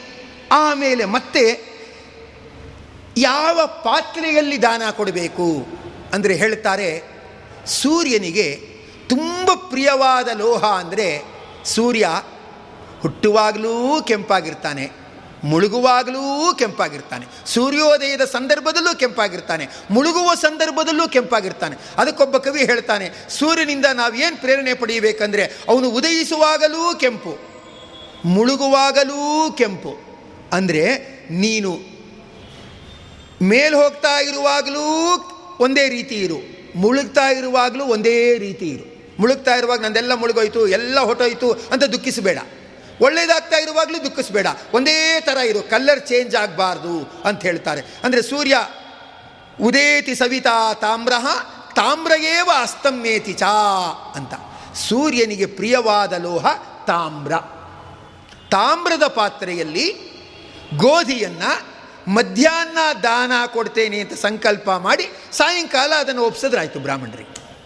ಸೂರ್ಯ ಏನಾಗ್ತಾನೆ ಅಂದರೆ ಅವನು ಪ್ರೀತನಾಗ್ತಾ ಇರತಕ್ಕಂಥವನಾಗ್ತಾನೆ ಅಂತ ಹೇಳಿ ಇದನ್ನು ಇಲ್ಲಿ ತಿಳಿಸಿ ಹೇಳ್ತಕ್ಕಂಥವರಾಗಿದ್ದಾರೆ. ಹೇಳ್ತಾ ಅದನ್ನು ಅಲ್ಲಿ ತಿಳಿಸಿ ಹೇಳ್ತಾ ಇರ್ತಕ್ಕಂಥವರಾಗ್ತಾರೆ. ಮತ್ತು ಕೆಲವರದ್ದು ವೃಶ್ಚಿಕ ರಾಶಿ ಇರುತ್ತೆ. ಅದು ಜ್ಯೇಷ್ಠ ನಕ್ಷತ್ರ ಆದರೂ ಆಗ್ಬೋದು, ಅನುರಾಧ ನಕ್ಷತ್ರ ಆದರೂ ಆಗ್ಬೋದು ಕೆಲವು ಹಂತದವರೆಗೆ. ಏನಾಗಿರುತ್ತೆ ಅಂದರೆ ಅವ್ರದ್ದು ವೃಶ್ಚಿಕ ರಾಶಿ ಇರುತ್ತೆ. ವೃಶ್ಚಿಕ ರಾಶಿ ಅಂದರೆ ಅದು ತಿಳ್ಕೊಂಬಿಟ್ರೆ, ಓ ಇಷ್ಟೇನೇ ಇದು ಅಂತ ತಿಳ್ಕೊಂಬಿಟ್ರೆ, ಆಗ ನಮಗೆ ದಾರಿ ಏನಾಗುತ್ತೆ ಸಲೀಸಾಗುತ್ತೆ ಅಲ್ವಾ? ಯಾವ ಪ್ಲಾಟ್ಫಾರಮಲ್ಲಿ ಟ್ರೈನ್ ಬರುತ್ತೆ ಅಂತ ತಿಳ್ಕೊಂಬಿಟ್ರೆ ಟೆನ್ಷನ್ ಆಗಲ್ಲ. ಅದಿಲ್ಲದೆ ಹೋಗ್ತಾ ಬರ್ತಾ ಇರೋ ಟ್ರೈನ್ ಎಲ್ಲ ನೋಡೋದು ಟೆನ್ಷನ್ ಮಾಡ್ಕೊಳ್ಳೋದು, ಉಳಿದವ್ರು ಕೂತ್ಕೊಳ್ಳಿ ಕೂತ್ಕೊಳ್ಳಿ ಅನ್ನೋದು ಕೂತ್ಕೊಳ್ಳೋದು. ಈ ಥರ ಆಗುತ್ತೆ. ಅದು ತಿಳ್ಕೊಂಬಿಟ್ರೆ ಒಳ್ಳೆಯದು ಹೇಳ್ತಾ ಇದ್ದಾರೆ ಏನಂದರೆ, ಆ ಯಾರದ್ದು ವೃಶ್ಚಿಕ ರಾಶಿ ಇರುತ್ತೋ ವೃಶ್ಚಿಕ ರಾಶಿಯವರಿಗೆ ಚಂದ್ರ ನೀಚ ಸ್ಥಾನದಲ್ಲಿ ಇರ್ತಾನೆ. ಅಂದರೆ ಕೋಆಪರೇಟ್ ಮಾಡಲ್ಲ. ಚಂದ್ರ ವೃಶ್ಚಿಕ ರಾಶಿಯವರಿಗೆ ಚಂದ್ರ ಏನಾಗಿರ್ತಾನೆ? ನೀಚ ಸ್ಥಾನದಲ್ಲಿರ್ತಾನೆ ಚಂದ್ರ ಯಾವುದಕ್ಕೆ ಅಭಿಮಾನಿ ದೇವತೆ? ಚಂದ್ರಮ ಮನಸೋ ಜಾತಃ ಅಂತ ಹೇಳಿ ಅವನು ಮನಸ್ಸಿಗೆ ಅಭಿಮಾನಿ ದೇವತೆ. ವೃಶ್ಚಿಕ ರಾಶಿಯವರಿಗೆ ಏನಾಗುತ್ತೆ ಅಂದರೆ ಆ ಮನಸ್ಸು ಏನಿರುತ್ತೆ? ಮನಸ್ಸು ಯಾವಾಗಲೂ ಡೌನ್ ಆಗಿರುತ್ತೆ. ಡಿಪ್ರೆಷನ್ ಇಂಪ್ರೆಷನ್ ಇಲ್ಲವೇ ಇಲ್ಲ. ಯಾವಾಗಲೂ ಡಿಪ್ರೆಷನ್ ನನ್ನ ಹಣೆ ಬರನೇ ಸರಿ ಇಲ್ಲ. ನನ್ನ ಜಾತಕನೇ ಸರಿ ಇಲ್ಲ. ನಾನು ಏನು ಮಾಡೋಕ್ಕೋದ್ರೂ ಹೀಗೆ ಆಗ್ತಾ ಇರುತ್ತೆ ಅಂತ ಅವ್ರ ಮನಸ್ಸು ಕುಸಿದಿರುತ್ತೆ. ಯಾರು ಸರಿಯಾದ ಗುರುಬಲ ಹೊಂದಿರ್ತಾರೋ, ಒಳ್ಳೆ ಧ್ಯೇಯ ಹೊಂದಿರ್ತಾರೋ, ಅವರು ಎಷ್ಟೇ ಆಪತ್ತು ಬಂದರೂ ಕೂಡ ಉತ್ಸಾಹವನ್ನು ಮಾಡಿಕೊಂಡು ಮುಂದುವರಿತಾ ಇರ್ತಾರೆ. ಉದಾಹರಣೆಗೆ ಹೇಳೋದಾದರೆ, ನರೇಂದ್ರ ಮೋದಿದು ವೃಶ್ಚಿಕ ರಾಶಿ. ವೃಶ್ಚಿಕ ರಾಶಿ ಎಂದರೆ ಚಂದ್ರ ನೀಚ ಸ್ಥಾನದಲ್ಲಿರ್ತಾನೆ. ನೀಚ ಸ್ಥಾನದಲ್ಲಿರ್ತಾನೆ ಅಂದರೆ ಉತ್ಸಾಹನೇ ಬರದ ಸಂಗತಿಗಳು. ಎಲ್ಲೆಡೆಯೂ ಕೊರೋನಾ, ಎಲ್ಲೆಡೆಯಲ್ಲೂ ರೈತರ ಚಳವಳಿ, ಎಲ್ಲೆಡೆಯಲ್ಲೂ ತೊಂದರೆ ಅಂತಿರುತ್ತೆ. ಆದರೆ ಅವರ ಭಗವದ್ಭಕ್ತಿ ಮತ್ತು ಭಗವಂತನಲ್ಲಿ ಮಾಡುವ ಲೋಕಸೇವೆ ಉಂಟಲ್ಲ, ಅದು ಎಷ್ಟು ಜೋರಾಗಿರುತ್ತೆ ಅಂದರೆ ಈಗ ಕರೆಂಟ್ ಇರಲಿಲ್ಲ ಅಂದರೆ ಜನ್ರೇಟರ್ ಹಾಕ್ಕೋಬೋದಲ್ಲ. ಕರೆಂಟ್ ಇಲ್ಲ. ಅಂದರೆ ಯು ಪಿ ಎಸ್ ಹಾಕ್ಕೊಂಡ್ರೆ ವರ್ಕೌಟ್ ಆಗುತ್ತಲ್ಲ. ಆ ಥರ ಅವನು ಆ ದಾನ ಧರ್ಮದಲ್ಲಿ ಬುದ್ಧಿ ಉಳ್ಳವನಾಗಿ, ಭಗವದ್ಭಕ್ತಿ ಉಳ್ಳವನಾಗಿರ್ತಾನಾದ್ರಿಂದ ಅವ್ರು ಡಿಪ್ರೆಷನ್ಗೆ ಹೋಗಲ್ಲ. ಉಳಿದವ್ರಿಗೆ ಅವ್ರ ಸಂಬಂಧಿಕರು ಆಸ್ಪತ್ರೆಗೆ ಸೇರಿದ್ದಾರೆ ಅಂದರೆ ಇವ್ರು ಬಿ ಪಿ ಮಾತ್ರ ತಗೋತಾರೆ. ನಂಗೆ ಟೆನ್ಷನ್ ಆಗಿಬಿಟ್ಟಿದೆ. ಅವ್ರಿಗೇನಾಗ್ಬಿಡುತ್ತೋ ಏನೋ ಅಂತ ಇವ್ರಿಗೆ ಟೆನ್ಷನ್ ಆಗ್ತಾ ಇರುತ್ತೆ. ಯಾಕೆ ಚಂದ್ರ ನೀಚ ಸ್ಥಾನದಲ್ಲಿ ಇರ್ತಾನೆ. ಹಾಗಾದ್ರೆ ವೃಶ್ಚಿಕ ರಾಶಿಯವರು ಅವರ ಮನಸ್ಸು ಗಟ್ಟಿ ಇರಬೇಕಾದ್ರೆ ಏನು ಮ್ಯಾಜಿಕ್ ಮಾಡಬೇಕು? ಅಲ್ವಾ? ಅಂದರೆ ಏನು ಮ್ಯಾಜಿಕ್ ಮಾಡಬೇಕಂದ್ರೆ ಆ ಚಂದ್ರ ನೀಚ ಸ್ಥಾನದಲ್ಲಿದ್ದಾನೆ. ಚಂದ್ರನಿಗೆ ಖುಷಿ ಆಗಬೇಕು. ಚಂದ್ರನಿಂದ ಅಭಿಮನ್ಯಮಾನವಾಗಿರ್ತಕ್ಕಂಥ ವಸ್ತು ಯಾವುದು? ಅಕ್ಕಿ. ಅಕ್ಕಿ ಬೆಳ್ಳಗಿರುತ್ತೆ. ಚಂದ್ರ ಏನಾಗಿದ್ದಾನೆ? ಬೆಳ್ಳಗಿದ್ದ ಅಕ್ಕಿ ಒರಿಜಿನಲ್ಲ ಕೆಂಪಾಗಿರ್ಬೋದು ಪಾಲಿಷ್ ಮಾಡಿದಾಗ ಬೆಳ್ಳಗಿರ್ಬೋದು. ಇರಲಿ. ಪಾಲಿಷ್ ಸದ್ಯ ರೇಗ್ತಾ ಇದ್ದವರು ಸಮಾಧಾನ ಮಾಡಿದ ಮೇಲೆ ಕೂಲಾದರೂ ದೊಡ್ಡದೆ. ಅಲ್ವಾ? ರೇಗ್ತಾ ಇದ್ದವರು ಸಮಾಧಾನ ಮಾಡಿದ್ರೆ ಪರವಾಗಿಲ್ಲ ರೀ, ಸದ್ಯ ಸಮಾಧಾನ ಆಯಿತು ಅಂದರೆ ಅದು ದೊಡ್ಡದೆ. ಅದಕ್ಕೆ ಚಂದ್ರನಿಂದ ಅಭಿಮನ್ಯಮಾನವಾದ್ದು ಅಕ್ಕಿ. ಅಕ್ಕಿ ದಾನ ಕೊಟ್ಬಿಟ್ರಾಯ್ತು. ಅವ್ರ ಮನಸ್ಸು ಏನಾಗುತ್ತೆ? ಸೆಟ್ರೇಟ್ ಆಗುತ್ತೆ. ವೃಶ್ಚಿಕ ರಾಶಿಯವ್ರು ಜ್ಞಾಪಕ ಇಟ್ಕೋಬೇಕು. ನನ್ನ ಮನಸ್ಸಿಗೆ ತುಂಬ ಕುಸಿತಾ ಇದೆ, ಏನೇನೋ ಭಯ ಆಗ್ತಿದೆ, ಏನೇನೋ ಯೋಚನೆ ಆಗ್ತಿದೆ, ಮುಂದೆ ನಾನು ಅಂಗವಿಕಲ ಆಗ್ಬಿಡ್ತೀನೇನೋ, ಇನ್ನೇನೇನು ಆಗ್ಬಿಡ್ತೀನೋ ಏನೋ, ಪರಾಧೀನ ಆಗ್ಬಿಡ್ತೀನಿ, ಏನೇನೋ ಗಾಬರಿ ಪಟ್ಕೊಂಡ್ರೆ ಗಾಬರಿ ಪಟ್ಕೋಬೇಡಿ. ಅಕ್ಕಿಯ ದಾನವನ್ನು ಕೊಟ್ಟು ಬಿಟ್ಟರೆ ಮನಸ್ಸು ಏನಾಗುತ್ತೆ? ಅದು ಸೆಟ್ರೇಟ್ ಆಗುತ್ತೆ. ಆಗ ಉತ್ಸಾಹದಿಂದ ಸತ್ಕರ್ಮಗಳನ್ನು ಮಾಡ್ತಾ ಸಜ್ಜನರ ಗುಂಪಿನಲ್ಲಿ ನಗತಾ ನಗತಾ ಇರಬಹುದು ಅಂತ ಹೇಳಿ ಅದನ್ನು ಹೇಳ್ತಾ ಇರ್ತಕ್ಕಂಥವರಾಗಿದ್ದಾರೆ. ಆದರೆ ಯಾವ ಪಾತ್ರೆಯಲ್ಲಿ ಹಾಕ್ಕೊಡ್ಬೇಕು? ಅದನ್ನು ಜ್ಯೋತಿಷ್ಶಾಸ್ತ್ರ ಹೇಳಿದೆ. ಅದು ತಿಳ್ಕೊಳ್ಳುವಾಗ ಸರಿಯಾಗಿ ತಿಳ್ಕೊಂಬಿಟ್ರೆ ಏನಾಗುತ್ತೆ ಅಂದರೆ ಒಳ್ಳೆಯದಾಗತ್ತೆ ಯಾರೋ ಐನೂರು ರೂಪಾಯಿ ನೋಟೇ ಕೊಡ್ತಾರೆ. ಕೊಳೆ ಕೊಳೆ ಆಗಿರೋ ಕವರ್ಲ್ಲಿ ಹಾಕ್ಕೊಟ್ಬಿಟ್ರೆ ಅಲ್ವಾ? ಏನು ಹಾಕ್ಕೊಟ್ಟಿದ್ದಾರೋ ಏನೋ ಕೊಡಬೇಕೋ ಕೊಡಬೇಡ ಅಂತ ಹಾಕ್ಕೊಟ್ಟಿದ್ದಾರೋ ಏನೋ ಅಂತ ತಿಳ್ಕೊಂಡ್ಬಿಡ್ತಾರೆ. ಅದು ಸರಿಯಾದ ರೀತಿಯಲ್ಲಿ ಕೊಟ್ಟು ಬಿಟ್ಟರೆ ಅದು ಸರಿಯಾಗ್ತಾ ಇರತಕ್ಕಂಥದ್ದಾಗತ್ತೆ. ಅದಕ್ಕೆ ಹೇಳ್ತಾರೆ, ಆ ಚಂದ್ರನಿಂದ ಅಭಿಮನ್ಯಮಾನವಾದ ಲೋಹ ಬೆಳ್ಳಿ. ಆ ಬೆಳ್ಳಿ ತಟ್ಟೆಯಲ್ಲಿ ಅಕ್ಕಿ ಹಾಕ್ಕೊಟ್ರಾಯ್ತು. ಒಂದು ಸಣ್ಣ ಬೆಳ್ಳಿ ತಟ್ಟೆಯಲ್ಲಿ ಅಕ್ಕಿ ಹಾಕ್ಕೊಟ್ಬಿಟ್ಟು, ಇನ್ನೊಂದು ದೊಡ್ಡ ಕವರ್ ತುಂಬ ಅಕ್ಕಿ ಇಟ್ಬಿಟ್ಟು, ಐದು ಕೆ ಜಿನೋ ಹತ್ತು ಕೆ ಜಿನೋ ಅಕ್ಕಿ ಕೊಟ್ಬಿಟ್ರೆ ಮನಸ್ಸು ಏನಾಗುತ್ತೆ? ಸರಿಯಾಗುತ್ತೆ. ಯಾಕಂದರೆ ಮನಸ್ಸನ್ನು ನೋಡ್ಕೊಳ್ಳೋನೇ ಚಂದ್ರ. ಆ ಚಂದ್ರನ ಸುತ್ತ ಇರೋದು ನಕ್ಷತ್ರ. ಚಂದ್ರ ಇದ್ದಾನೆ, ಚಂದ್ರನ ಸುತ್ತ ನಕ್ಷತ್ರ ಇದೆ. ಆ ನಕ್ಷ, ಒಂದೊಂದು ನಕ್ಷತ್ರಕ್ಕೆ ಒಂದೊಂದು ಸ್ವಭಾವ ಇರುತ್ತೆ. ಅದೆಲ್ಲ ಕಂಟ್ರೋಲ್ ಮಾಡೋನು ಚಂದ್ರ. ಆ ಚಂದ್ರನೇ ಸರಿಯಾಗಿಬಿಟ್ರೆ ಏನಾಗುತ್ತೆ? ಆ ನಕ್ಷತ್ರಗಳ ಸ್ವಭಾವ ಅದು ಆಟೋಮೆಟಿಕ್ಕಾಗಿ ಸರಿಯಾಗಿಬಿಡುತ್ತೆ. ಅದಕ್ಕೆ ಅಕ್ಕಿ ದಾನ ಕೊಟ್ಟುಬಿಟ್ರೆ ನಮ್ಮ ಮನಸ್ಸು ಸ್ಥಿರವಾಗಿಬಿಡುತ್ತೆ. ಮನಸ್ಸು ಸ್ಥಿರವಾದಾಗ ಸತ್ಕಾರ್ಯದಲ್ಲಿ ವಿಶೇಷವಾದ ಭರವಸೆಯಿಂದ ನಾವು ಮುನ್ನಡೆಯಬಹುದು ಅಂತ ಹೇಳಿ ಅದನ್ನು ಇಲ್ಲಿ ಹೇಳ್ತಾ ಇರ್ತಕ್ಕಂಥವರಾಗಿದ್ದಾರೆ. ಹೀಗೆ ಇದನ್ನು ನಾವು ತಿಳ್ಕೊಂಡ್ಬಿಟ್ರೆ ಆಗ ಅದು ಒಳ್ಳೆ ಫಲ ಏನಿದೆ ಆ ಒಳ್ಳೆ ಫಲವನ್ನು ಉಂಟು ಮಾಡ್ತಾ ಇರತಕ್ಕಂಥದ್ದಾಗುತ್ತದೆ ಅಂತ ಹೇಳಿ ಇದನ್ನು ಹೇಳ್ತಾ ಇರ್ತಕ್ಕಂಥವರಾಗಿದ್ದಾರೆ. ಮತ್ತು ಆ ಥರ ನಾವು ಯಾರು ಏನಾಗಿರುತ್ತೆ ಅಂದರೆ ಸೇವೆ ಮಾಡೋದೆಲ್ಲ ಮಾಡ್ತಿರ್ತಾರೆ. ಅವ್ರ ತಾಯಿ ಬೇಜಾರು ಮಾಡ್ಕೊಂಡಿರ್ತಾರೆ ಏನಿದ್ರು ಹಣೆ ಬರ ಇಷ್ಟೇ, ನೀನು ಮಾಡೋದು ಇಷ್ಟೇ ಅನ್ಕೋತಾ ಇರ್ತಾರೆ. ಅಕ್ಕಿ ದಾನ ಕೊಟ್ಟು ಚಂದ್ರನ ಸ್ತೋತ್ರ ಮಾಡಿಬಿಟ್ರೆ ಆ ತಾಯಿ ಕೋಪಗೊಂಡಿದ್ದವ್ರು ಸಮಾಧಾನಗೊಂಡ್ಬಿಡ್ತಾರಂತೆ. ಯಾಕೆಂದರೆ ಒಂದೊಂದು ಗ್ರಹಕ್ಕೆ ಒಂದೊಂದು ಕೆಪಾಸಿಟಿ ಇದೆ. ಒಬ್ಬರಿಗೆ ಅಡುಗೆ ಮಾಡೋ ಕೆಪಾಸಿಟಿ ಇರುತ್ತೆ. ಇನ್ನೊಬ್ಬರಿಗೆ ಬಡಿಸೋ ಕೆಪಾಸಿಟಿ ಇರುತ್ತೆ. ಆ ಮ್ಯಾನೇಜರ್ಗೆ ನಿಧಾನಕ್ಕೆ ಕೂತ್ಕೊಳ್ಳಿ ಅಂತ ಹೇಳೋ ಕೆಪಾಸಿಟಿ ಇರುತ್ತೆ. ಐದು ನಿಮಿಷ ಎಲ್ಲರೂ ಊಟಕ್ಕೆ ಕೂತಾಗ ನಿಧಾನಕ್ಕೆ ಕೂತ್ಕೊಳ್ಳಿ ನಿಧಾನಕ್ಕೆ ಕೂತ್ಕೊಳ್ಳಿ ಅಂತ ಹೇಳೋ ಕೆಪಾಸಿಟಿ ಇರುತ್ತೆ. ಅವ್ರಿಗೆ ಹಾಗೆ. ಹಾಗೆ ಚಂದ್ರ ಮಾತೃಕಾರಕ. ಆದ್ದರಿಂದ ಆ ಚಂದ್ರನನ್ನ ತಾಯಿಯ ಅನುಗ್ರಹ ಆಗಬೇಕು ಅಂದರೆ ಆ ಚಂದ್ರನ ಆರಾಧನೆ ಮಾಡಿಬಿಟ್ರೆ, ಅವನಿಗೆ ಬೇಕಾದ ಅಕ್ಕಿಯನ್ನು ದಾನ ಕೊಟ್ಬಿಟ್ರೆ ತಾಯಿಯ ಮನಸ್ಸು ಪರಿವರ್ತನೆ ಆಗಿ ಮಗನ ಮೇಲೆ ಪ್ರೀತಿ ಬರುತ್ತೆ. ಲೆಕ್ಕ ಹಾಕ್ಕೋಬಾರ್ದು. ಮಗನ ಮೇಲೆ ಪ್ರೀತಿ ಬಂದು ತಾಯಿ ಆಸ್ತಿಯೆಲ್ಲ ನನ್ನ ಹೆಸರಿಗೆ ವಿಲ್ ಮಾಡಲಿ ಅಂತ ದುರ್ಬುದ್ಧಿಯಿಂದ ಮಾಡಬಾರ್ದು. ತಾಯಿ ಪ್ರೀತಳಾಗಲಿ ಅಂತ ಮಾಡಿದ್ರೆ ಅದು ಒಳ್ಳೆಯದಾಗತ್ತೆ ಇದನ್ನು ಜಗತ್ತಿನ ಯಾವ ಭಾಗದ ವಿಜ್ಞಾನವೂ ಹೇಳದೇ ಇದ್ದನ್ನು ಭರತಖಂಡದ ಭೂಮಿಯ ವಿಜ್ಞಾನ ತಿಳಿಸ್ತಾ ಇದೆ. ಅಂದರೆ ವಸ್ತುಗಳಲ್ಲಿರೋ ಗುಣಧರ್ಮ. ನೋಡಿ, ಈ ವಸ್ತು ಇದೆಯಲ್ಲ? ಈ ವಸ್ತು ಇಷ್ಟೇ ಅಲ್ಲ. ಇದರೊಳಗಡೆ ಒಬ್ಬ ಕಂಟ್ರೋಲ್ ಮಾಡೋ ದೇವರಿದ್ದಾನೆ ಅವನಿಗೆ ಇದು ಕಂಡ್ರೆ ಇಷ್ಟ. ಇದು ಕಂಡ್ರೆ ಇಷ್ಟ ಇಲ್ಲ. ಆದ್ದರಿಂದ ನಾವು ಇದನ್ನು ಭಗವಂತನ ಪ್ರೀತಿಗಾಗಿ ನಾವು ಕೊಡಬೇಕು ಅಂತ ತಿಳ್ಕೊಂಡ್ಬಿಟ್ರೆ ಅದು ಮಹತ್ತರವಾದ ಫಲ ಏನಿದೆ? ಆ ಫಲವನ್ನು ಕೊಡ್ತಾ ಇರತಕ್ಕಂಥದ್ದಾಗುತ್ತದೆ ಅಂತ ಹೇಳಿ ಅದನ್ನು ತಿಳಿಸ್ತಾ ಇರ್ತಕ್ಕಂಥವರಾಗಿದ್ದಾರೆ. ಹಾಗೆಯೇ ಸೂರ್ಯ ಆಯಿತು. ಚಂದ್ರ ಆಯಿತು. ಮತ್ತು ಮಂಗಳ ಗ್ರಹ.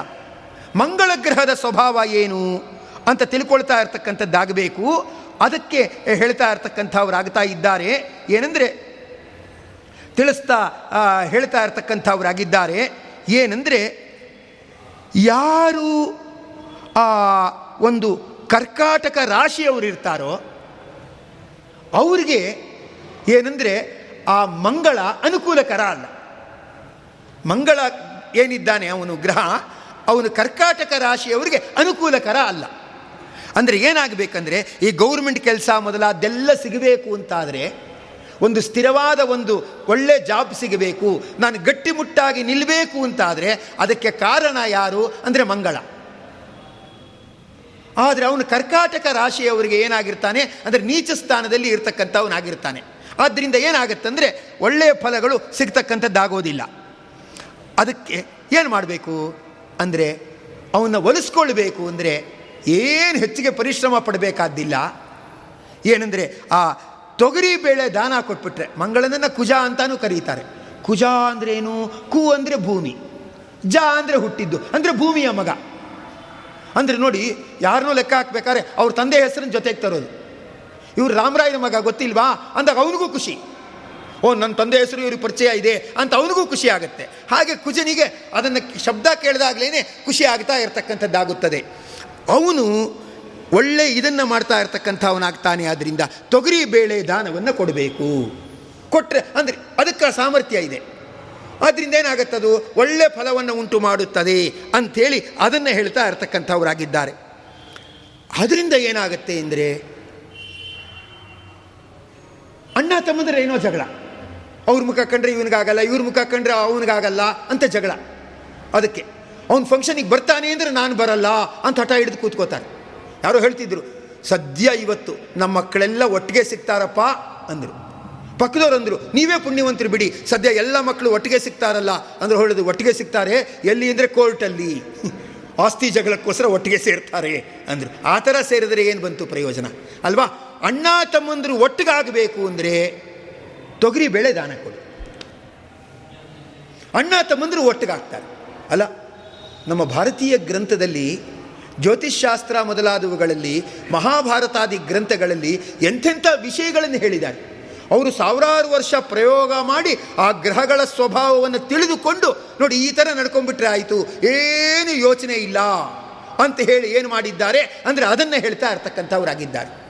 ಅದು ಗೊತ್ತಿಲ್ಲದೇನೆ ಏನೇನೋ ಸಾಹಸಗಳನ್ನು ಮಾಡಿ, ಮತ್ತೆಲ್ಲೆಲ್ಲೋ ದುಡ್ಡು ಖರ್ಚು ಮಾಡಿ, ಕಡೆಗೆಲ್ಲ ಹೋದ ಮೇಲೆ ಕೈ ಖಾಲಿ ಆದಮೇಲೆ ಆ ಕೈಯನ್ನು ತಲೆ ಮೇಲೆ ಇಟ್ಕೊಂಡು ಯೋಚನೆ ಮಾಡ್ತಾ ಇರ್ತಾರೆ.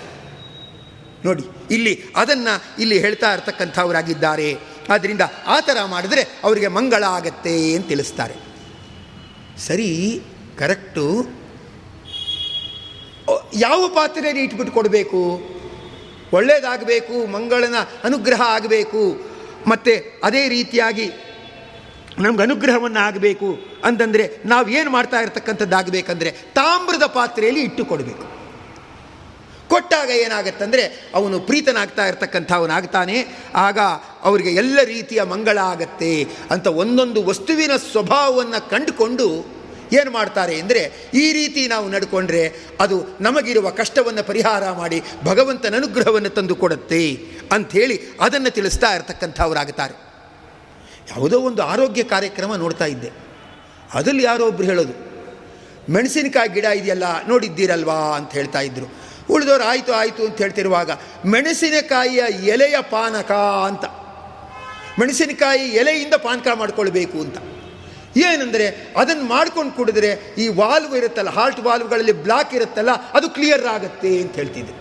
ಮೆಣಸಿನಕಾಯಿ ಗಿಡದಿಂದ ಏನು ಪ್ರಯೋಜನ? ಮೆಣಸಿನಕಾಯಿ ಕಿತ್ಕೊಳ್ಳೋದು, ಅಡುಗೆ ಖಾರ ತುಂಬಿಸೋದು. ಇಷ್ಟು ನಾವು ತಿಳ್ಕೊಂಡಿದ್ದೀವಿ. ಅದರ ಎಲೆಗೆ ಏನು ಮಹತ್ವ ಇದೆ ಗೊತ್ತಿಲ್ಲ. ಏನೋ ಹೂವಿಂದ ದೇವ್ರನ್ನ ಅಲಂಕಾರ ಮಾಡ್ಬೋದು. ಹೂವು ಗಿಡ ಇದ್ದರೆ ಒಳ್ಳೆಯದು ಅದರಿಂದ ದೇವರಿಗೆ ಅಲಂಕಾರ ಮಾಡಿದ್ರೆ ಫಸ್ಟ್ ಕ್ಲಾಸಾಗಿ ಫೋಟೋ ತೊಗೊಳಕ್ಕೆ ಅನುಕೂಲ ಆಗುತ್ತೆ, ಪೂಜೆ ಮಾಡೋಕ್ಕೆ ಖುಷಿ ಆಗುತ್ತೆ. ಇಷ್ಟು ತಿಳ್ಕೊಂಡಿದ್ದೀವಿ.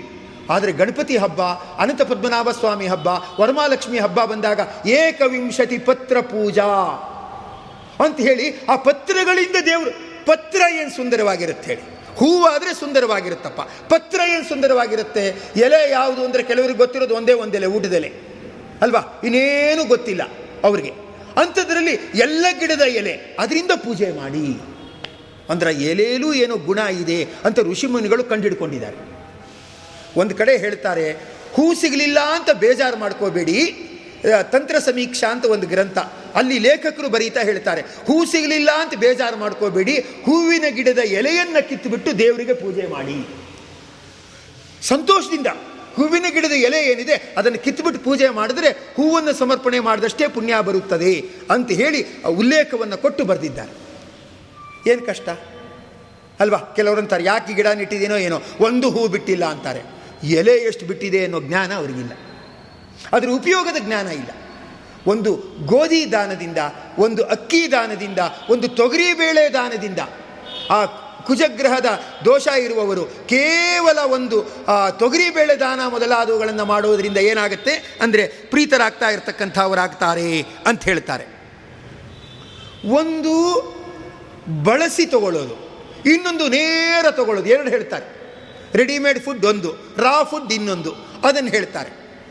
ಏನದು ಅಂದರೆ, ತೊಗರಿ ಬೇಳೆ ಜೊತೆ ಮಂಗಳನಿಗೆ ತುಂಬ ಇಷ್ಟವಾದ್ದಂದರೆ ಧಾನ್ಯ ಅಂದರೆ ಬೆಲ್ಲ. ಅದರಿಂದ ಬೆಲ್ಲ ದಾನ ಕೊಡೋದು. ತೊಗರಿ ಬೇಳೆ ದಾನ ಕೊಡೋದು ಶ್ರೇಷ್ಠ ಅಂತ ಹೇಳ್ತಾರೆ. ಯಾರಾದರೂ ಪ್ಲ್ಯಾನ್ ಮಾಡಿಬಿಟ್ಟು ಬೇಳೆ ಹೋಳಿಗೆನೆ ಮಾಡಿಸ್ಕೊಟ್ಬಿಟ್ರೆ ಎರಡೂ ಮಿಕ್ಸ್ ಆದಾಗ ಆಯ್ತಲ್ಲ. ಅಲ್ವಾ? ಆದರೆ ಅದನ್ನು ಸರಿಯಾದ ರೀತಿಯಲ್ಲಿ ಮಾಡಿ ಬಡಿಸಿ ಬ್ರಾಹ್ಮಣರ ಪ್ರೀತಿಯನ್ನು ಸಂಪಾದನೆ ಮಾಡಿಬಿಟ್ರೆ ಕುಜದೋಷ ನಿವಾರಣೆ ಆಗುತ್ತೆ. ಎಷ್ಟು ಸುಲಭ? ಅಲ್ವಾ?